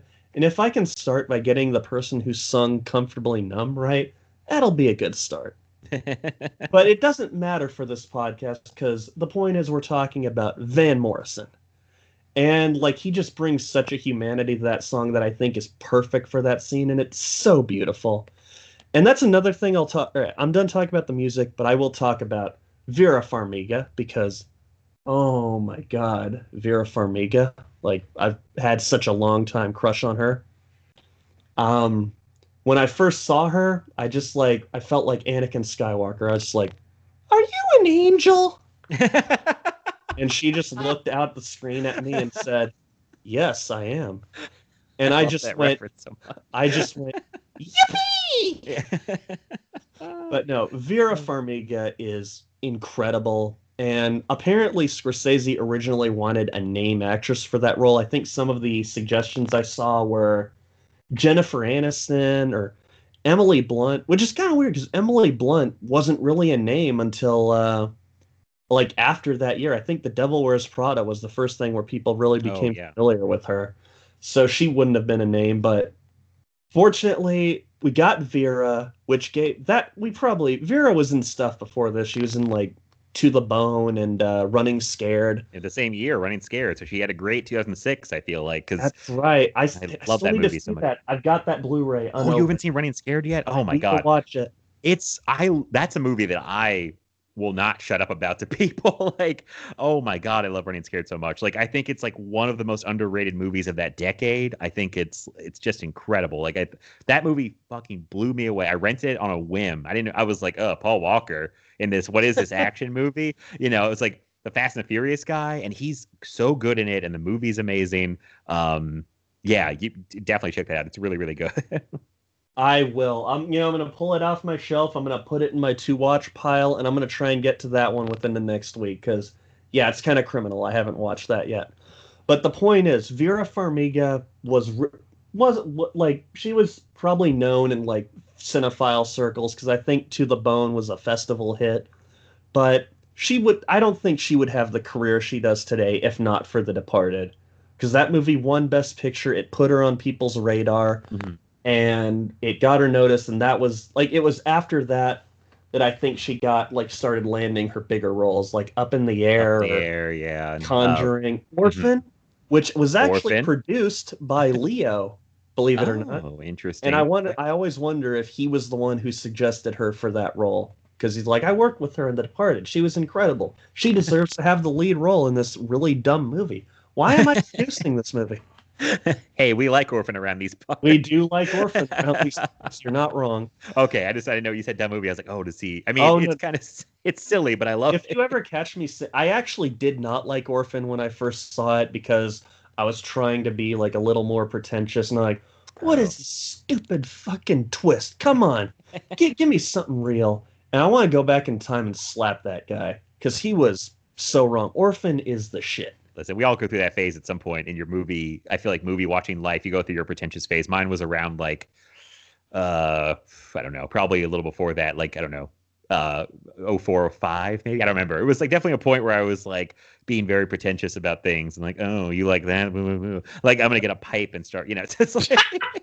we got to go through it we have to go through that so we can come out the I- other yeah. end like we have everyone both has to push through it. Like I see younger people on like Letterboxd, I can tell they're like the 18, 19, and that's usually everything everyone goes through. And they go, you can tell they're being very pretentious. And I'm like, listen, you're gonna push through that, and then like in five, ten more years, you're gonna just be like, listen, I just want to watch something real dumb, and you're just like, listen, Well, not whoa.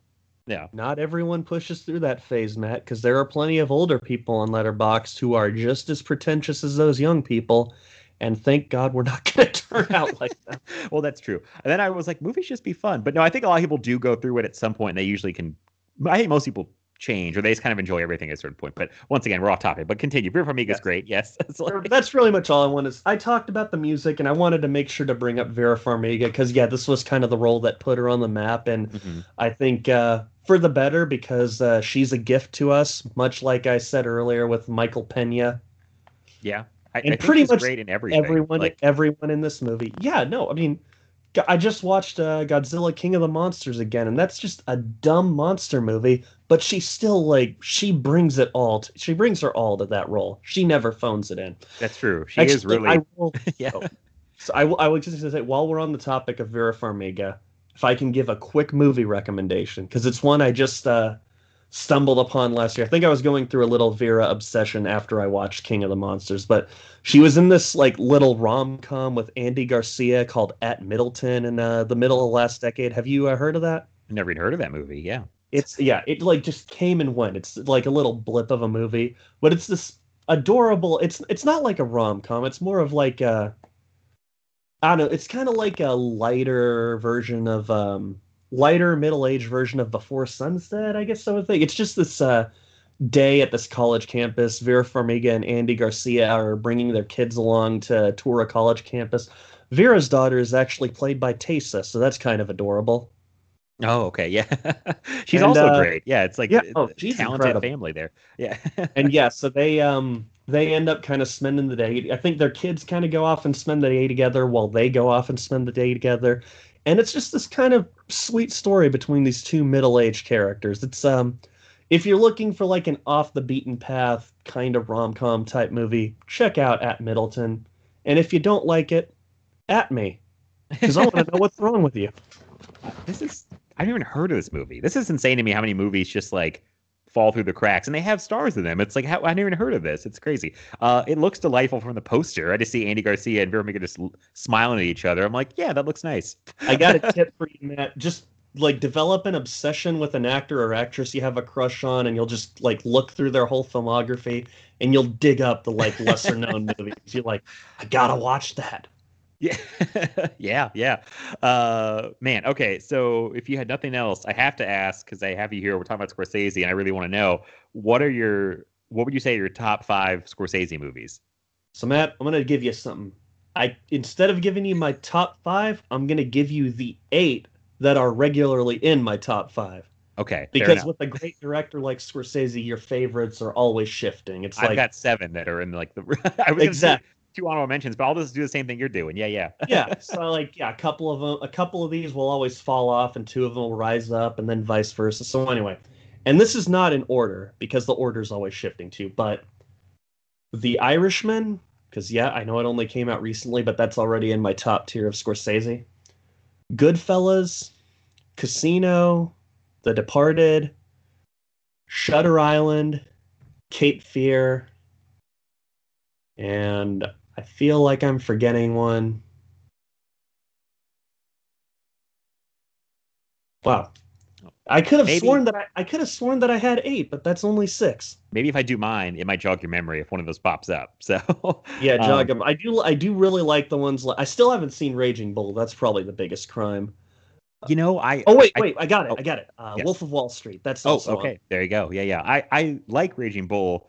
Uh, uh, it's not near my favorite. It's kind of a not like a tough watch, but he's such an unlikable character. You know, like Oh, De okay. Niro's such an unlikable. He's so good, but it's like, god damn it, it's just yeah, it's not super fun. For I- it's a great movie. I just it's not near my top. Um, so okay, this is I have seven. I these are kind of in order, but that So could we've, change. we've both got seven, so it works out perfectly. There, so okay, uh, okay. So these are I did put them in order, but whatever. It's uh, so King of Comedy, Very Uh, nice.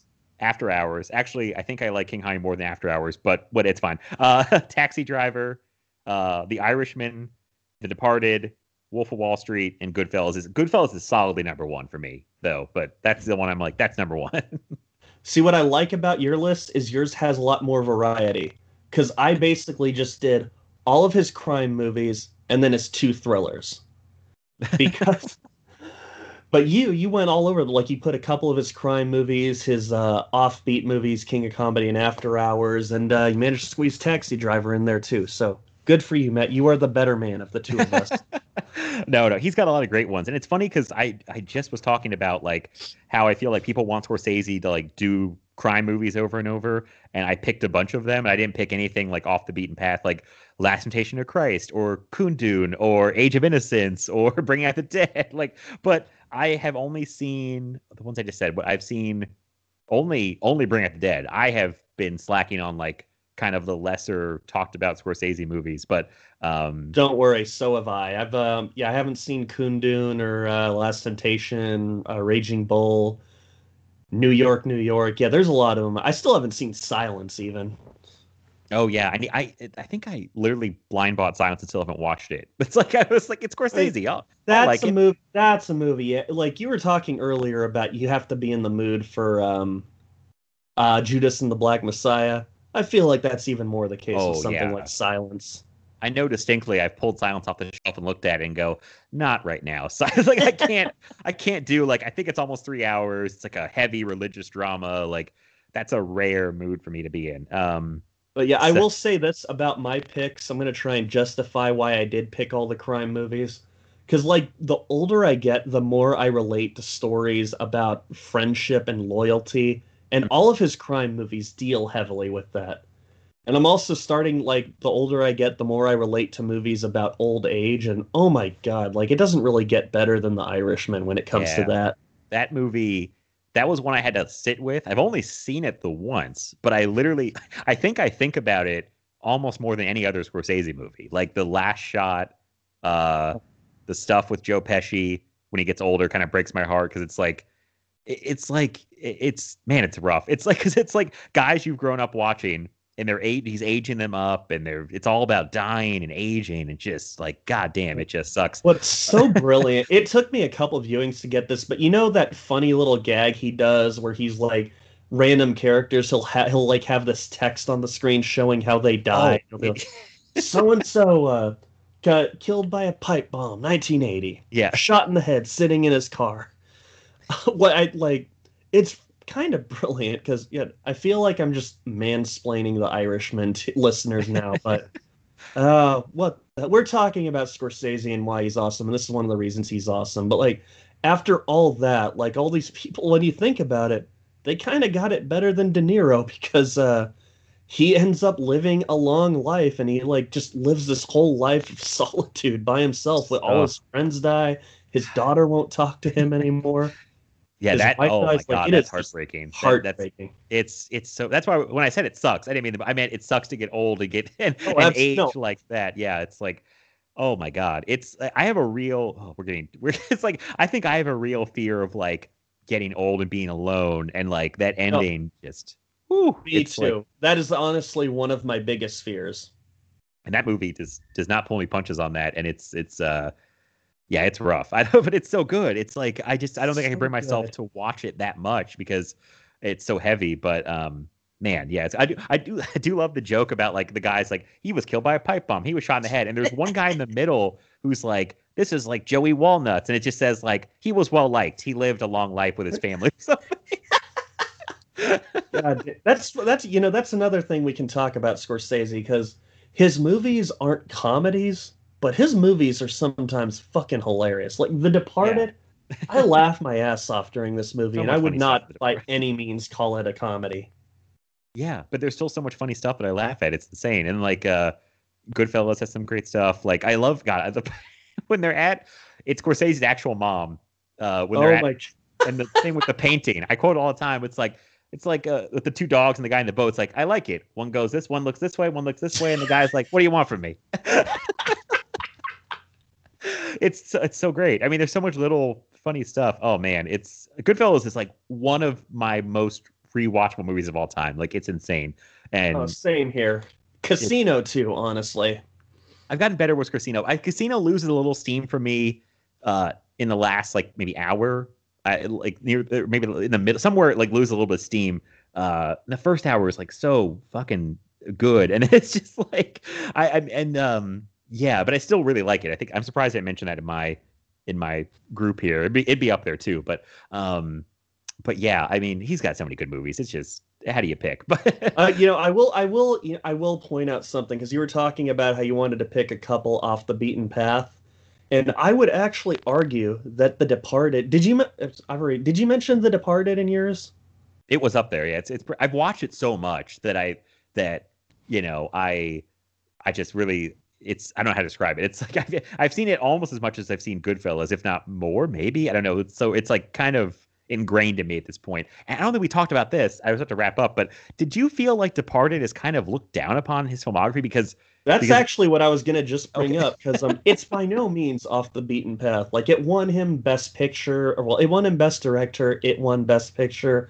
It is a it is an acclaimed movie, and it's probably one of the most well known movies of the past twenty years. But yeah, I feel like there's this attitude that a lot of people have that he only won for it. It was like a mercy win for right, him, like, like a pity Oscar, like which the Oscars do. They definitely do, and he should have won an Oscar many times before Departed, but he definitely deserved it for. The, that's the thing. It's like, did he deserve for Departed? Yes, I feel like they've given people Oscars Absolutely. who it's like this is not their best role, but like let's just give him an Oscar. You know what I mean? It's like oh, absolutely. I remember every movie that was nominated for Best Picture that year. You had The Departed, Letters from Iwo Jima, Little Miss Sunshine, Babel. Okay, I don't remember them all. There's one I'm forgetting, but The Departed. Those are all very good movies, but The Departed is better than all of them. Yeah, I've seen all of those except for Letters from Iwo Jima, and I've heard good things. But uh, it's Departed is the, yeah the best movie that bunch that you said that I've seen. So um, oh yeah. yeah like the only movies that came out that year that like could maybe hold a candle to it or uh like maybe Pan's Labyrinth or uh oh yeah Pirates of the Caribbean, Dead Man's Chest. Okay, I'm Running kidding. Scare of Paul Walker. Yes, yeah. You'll agree with me when you see it. Trust me. No. Deja Vu.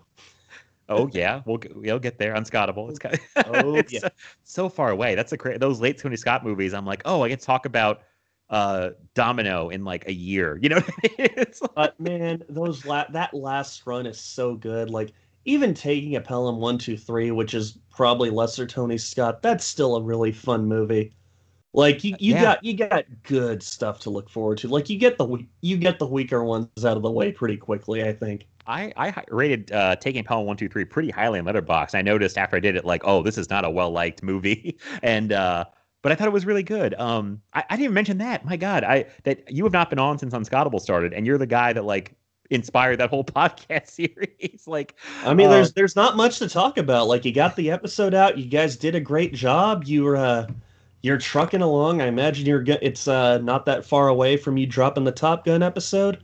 Actually, the funny thing is that because uh, we're recording this, I'm I'm banking episodes, so I think this will be out after Top Gun, and it may it, it should be this should come out in between Top Gun and Beverly Hills Cop 2, this episode. So uh but yeah, we we've done Top Gun and then it's like it's so yeah, I'm like looking In like, that oh. case, uh that that Top Gun episode was really great too. that was a good one, wasn't it? Uh um that'll be interesting. I don't know what's going to happen yet because it hasn't been recorded yet, but uh, it's you know, we're in the this is the past or the future. I don't know what's going on. But uh we've been going for almost as long as the Departed's runtime. uh, but we really, we really, uh, we should wrap up. But I, there is so much to say about The Departed. It was tough. I felt like there'd be plenty of time, but uh, yeah. Well, I don't know. It's it's a great movie. I don't know. let me pull up my note. Let's just see if there's any. I'm gonna like breeze through these and see if there's anything else I want to bring up quickly because I'm gonna be beat. Like after the When a Stranger Calls episode, I was beating myself up for certain things I'd forgotten to mention. So I'm gonna see if uh, there's anything. Oh, here's a funny little stupid bit. Uh, when I first saw this, in fact, you don't even have to cut me off here. I can just like speed round these. Okay. uh, but when I first saw it, I thought that his uh, cousin Sean, uh, the guy that he first gets in the crime with, I thought that that was played by Brian O'Halloran from Clerks. I could see that. Yeah. I then I found out that it was Kevin Corrigan who played the brother in Goodfellas, and I was so disappointed because I'm a big oh, Kevin yeah. Smith fan. uh, but then Kevin Corrigan went on to have a great career with Judd Apatow and Unstoppable. So things turned. So now I'm a fan of Kevin Corrigan. Fair and enough. That's good. I'm going through my notes. I'm just not going to let there be any dead space. I don't want to leave any any stone unturned uh, on this. Oh. Uh, it's Oh, a yeah. big movie, so yeah. Talk about. We'll we'll quickly talk about uh, David O'Hara, who plays Fitzy. He's the guy who can't spell citizens. That guy Oh, yeah. has an amazing voice. He has this He like does. deep back of his throat voice. It's like, that's not how you spell citizens. Mom, I'm not gonna make it home for supper. And it's really sounds like he's been I don't even know how to describe his voice, but it's so awesome. I once I saw him in the trailer for Neil Marshall's Doomsday, and I'm just Oh. like that guy, I want I would I want that guy to just narrate this trailer. I want that guy to narrate every trailer. he should. Uh, man. Also, I hope we haven't let people down. We really did not do that many Boston accents, but uh, I could. How about I do the rest of my quick notes in a Oh. Boston accent? Perfect. Great. Do it. Okay. Um, so uh, Vera Farmiga, when she was doing her name. when she was doing her research, she spoke with an LAPD psychiatrist about her role, and she was uh, the psychiatrist read the script and determined that literally everything that Madolyn does in this movie is wrong. so this this movie doesn't represent psychiatrists uh, very uh, positively. I'll respond to Boston accents who say, "Are you fucking kidding me? you fucking kidding me, kid?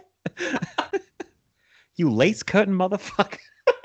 Um, you know, I'm not going to go. I'm going to stop going through these notes because I feel like I'm just reading them too quickly. Oh, oh no, here's a fun one. so, at one point, Nicholson refers to, or Costello refers to Madolyn as Little Miss Thing. That's even one of the name, the tracks that they use for uh, the titles they use for one of the tracks on the score. Nicholson also refers to a woman as Little Miss Thing in Anger Management. Oh, So I'm wondering if this is just a popular ad lib of Nicholson that he tries to squeeze into every movie. It's like if he, Yeah. whenever he whenever they let him do it, he's just like, Yes, baby. Like I'm, getting wondering if line he, in there. If he tried to squeeze it into One Flew Over the Cuckoo's Nest or Batman, and uh, Tim Burton's like, Jack, the fuck you doing, man? And he's like, eh, It's okay, I tried. You know what? Oh. There's something about um I can tell you about the X's on screen whenever someone dies, but you know what, guys? You can look that up on the internet because we're running out of time here. Yeah, Uh, we uh, it's it's too much to talk about. We needed uh, like a two-parter or something. I'll just Oh, uh, I'll just uh, spitball a couple of my favorite quotes quickly. okay. Right. Um, when uh, the when Costello is trying to search uh, Billy, he's uh like when they when he first wanders into his bar, he's like, "I'm gonna have my associate here search you." What? Search me for what? Contra fucking band. That's a good- way he says contraband. That's good. And I yeah. also wonder, but is he looking for a wire or is he looking for a DVD copy of the movie Contraband? I don't know. You mean Mark Wahlberg's Contraband, bro? Do you want to copy my movie? I can get it to you, bro. So I need that- Oh, sorry. Go on. We need to do Mile 22 just so I can do my Mark Wahlberg impression the whole time. Please, let's let's do that. You got to bring me on for Mile Twenty. I'll do it. I'll do that episode. I just, I, oh my God. It has, to, uh, wow. I don't, people will be like, what the fuck are they doing the Mile 22 episode? I might get mad that I had to watch Mile Twenty Two again, but you know what? It'll be fun. I can't get mad. I've seen it like three times and I'm fascinated by it, but I'm kind of like angry, but fa- it's it's fascinating. Just watch it. Just question every decision they make in the movie. I'm And- angry that my boy Berg let me down after Listen- uh, lifting me up with Patriots Day. Listen to the line said in that movie because I also remember looking up who wrote this fucking thing and they had never written a screenplay before. So I feel bad because it's like it's a female screenwriter and like she like it's I, I don't I saw an interview with her on the Blu-ray after I watched the movie and like she seems like a nice woman. Like if she didn't write such a dog shit script, I'd lo- I want to see this woman find success. it's, it's oh, it's so bad though. It's so goddamn bad. Like it's insane. I I really want to watch really it bad. again just because I want to question every the choice that was made. anyway, Let me get a couple of my favorite quotes in and then we'll go. Um oh yeah, when they're uh when uh French is uh beating up that one guy Uh, they're beating. Yeah, it's like the first time that Billy's seeing him beat up a guy when he uh, Oh, whacks the bookie in the head with uh, the gun, get Jimmy Bags. First off, Leo's trying to explain what he did, and uh, Ray Winstone's just giving him that cold, dead stare. He's like, "What the fuck you doing?" and then the guy he's beating up is like uh, trying to explain why he can't pay Costello, and then French is just like, "Then make more money. This is America. You don't make money. You're a fucking douchebag." is a great quote. that line fucking kills me. Um, oh man, there I know there are some lines I'm gonna kill myself if I forget them. I'm, yeah, I'm, it's tough. I know. There's so many good ones. All right. Well, while I'm thinking of them, I can tell you one more. Th- I'm sorry, Matt. I'm like usurping your time here. I'll tell you this one fact, and then we can go. If I forget to quote a quote, it's on me because I came in not prepared enough. I do so. In the in Infernal Affairs, the microprocessor deal is simply a drug deal, and it's actually the catalyst that kind of kicks off the plot. I think it is hilarious that that scene was translated from Thais selling uh, or from uh, Chinese gangsters buying drugs off of Thai gangsters Mhm. to the Chinese government buying microprocessors from Boston gangsters. It is literally a screenwriter saying, "How do I not just one up, but two up?" Right. That's that movie. I remember reading that too. I was like, that's pretty good. Um, yeah, no, no. I mean, God, yeah, this movie's great.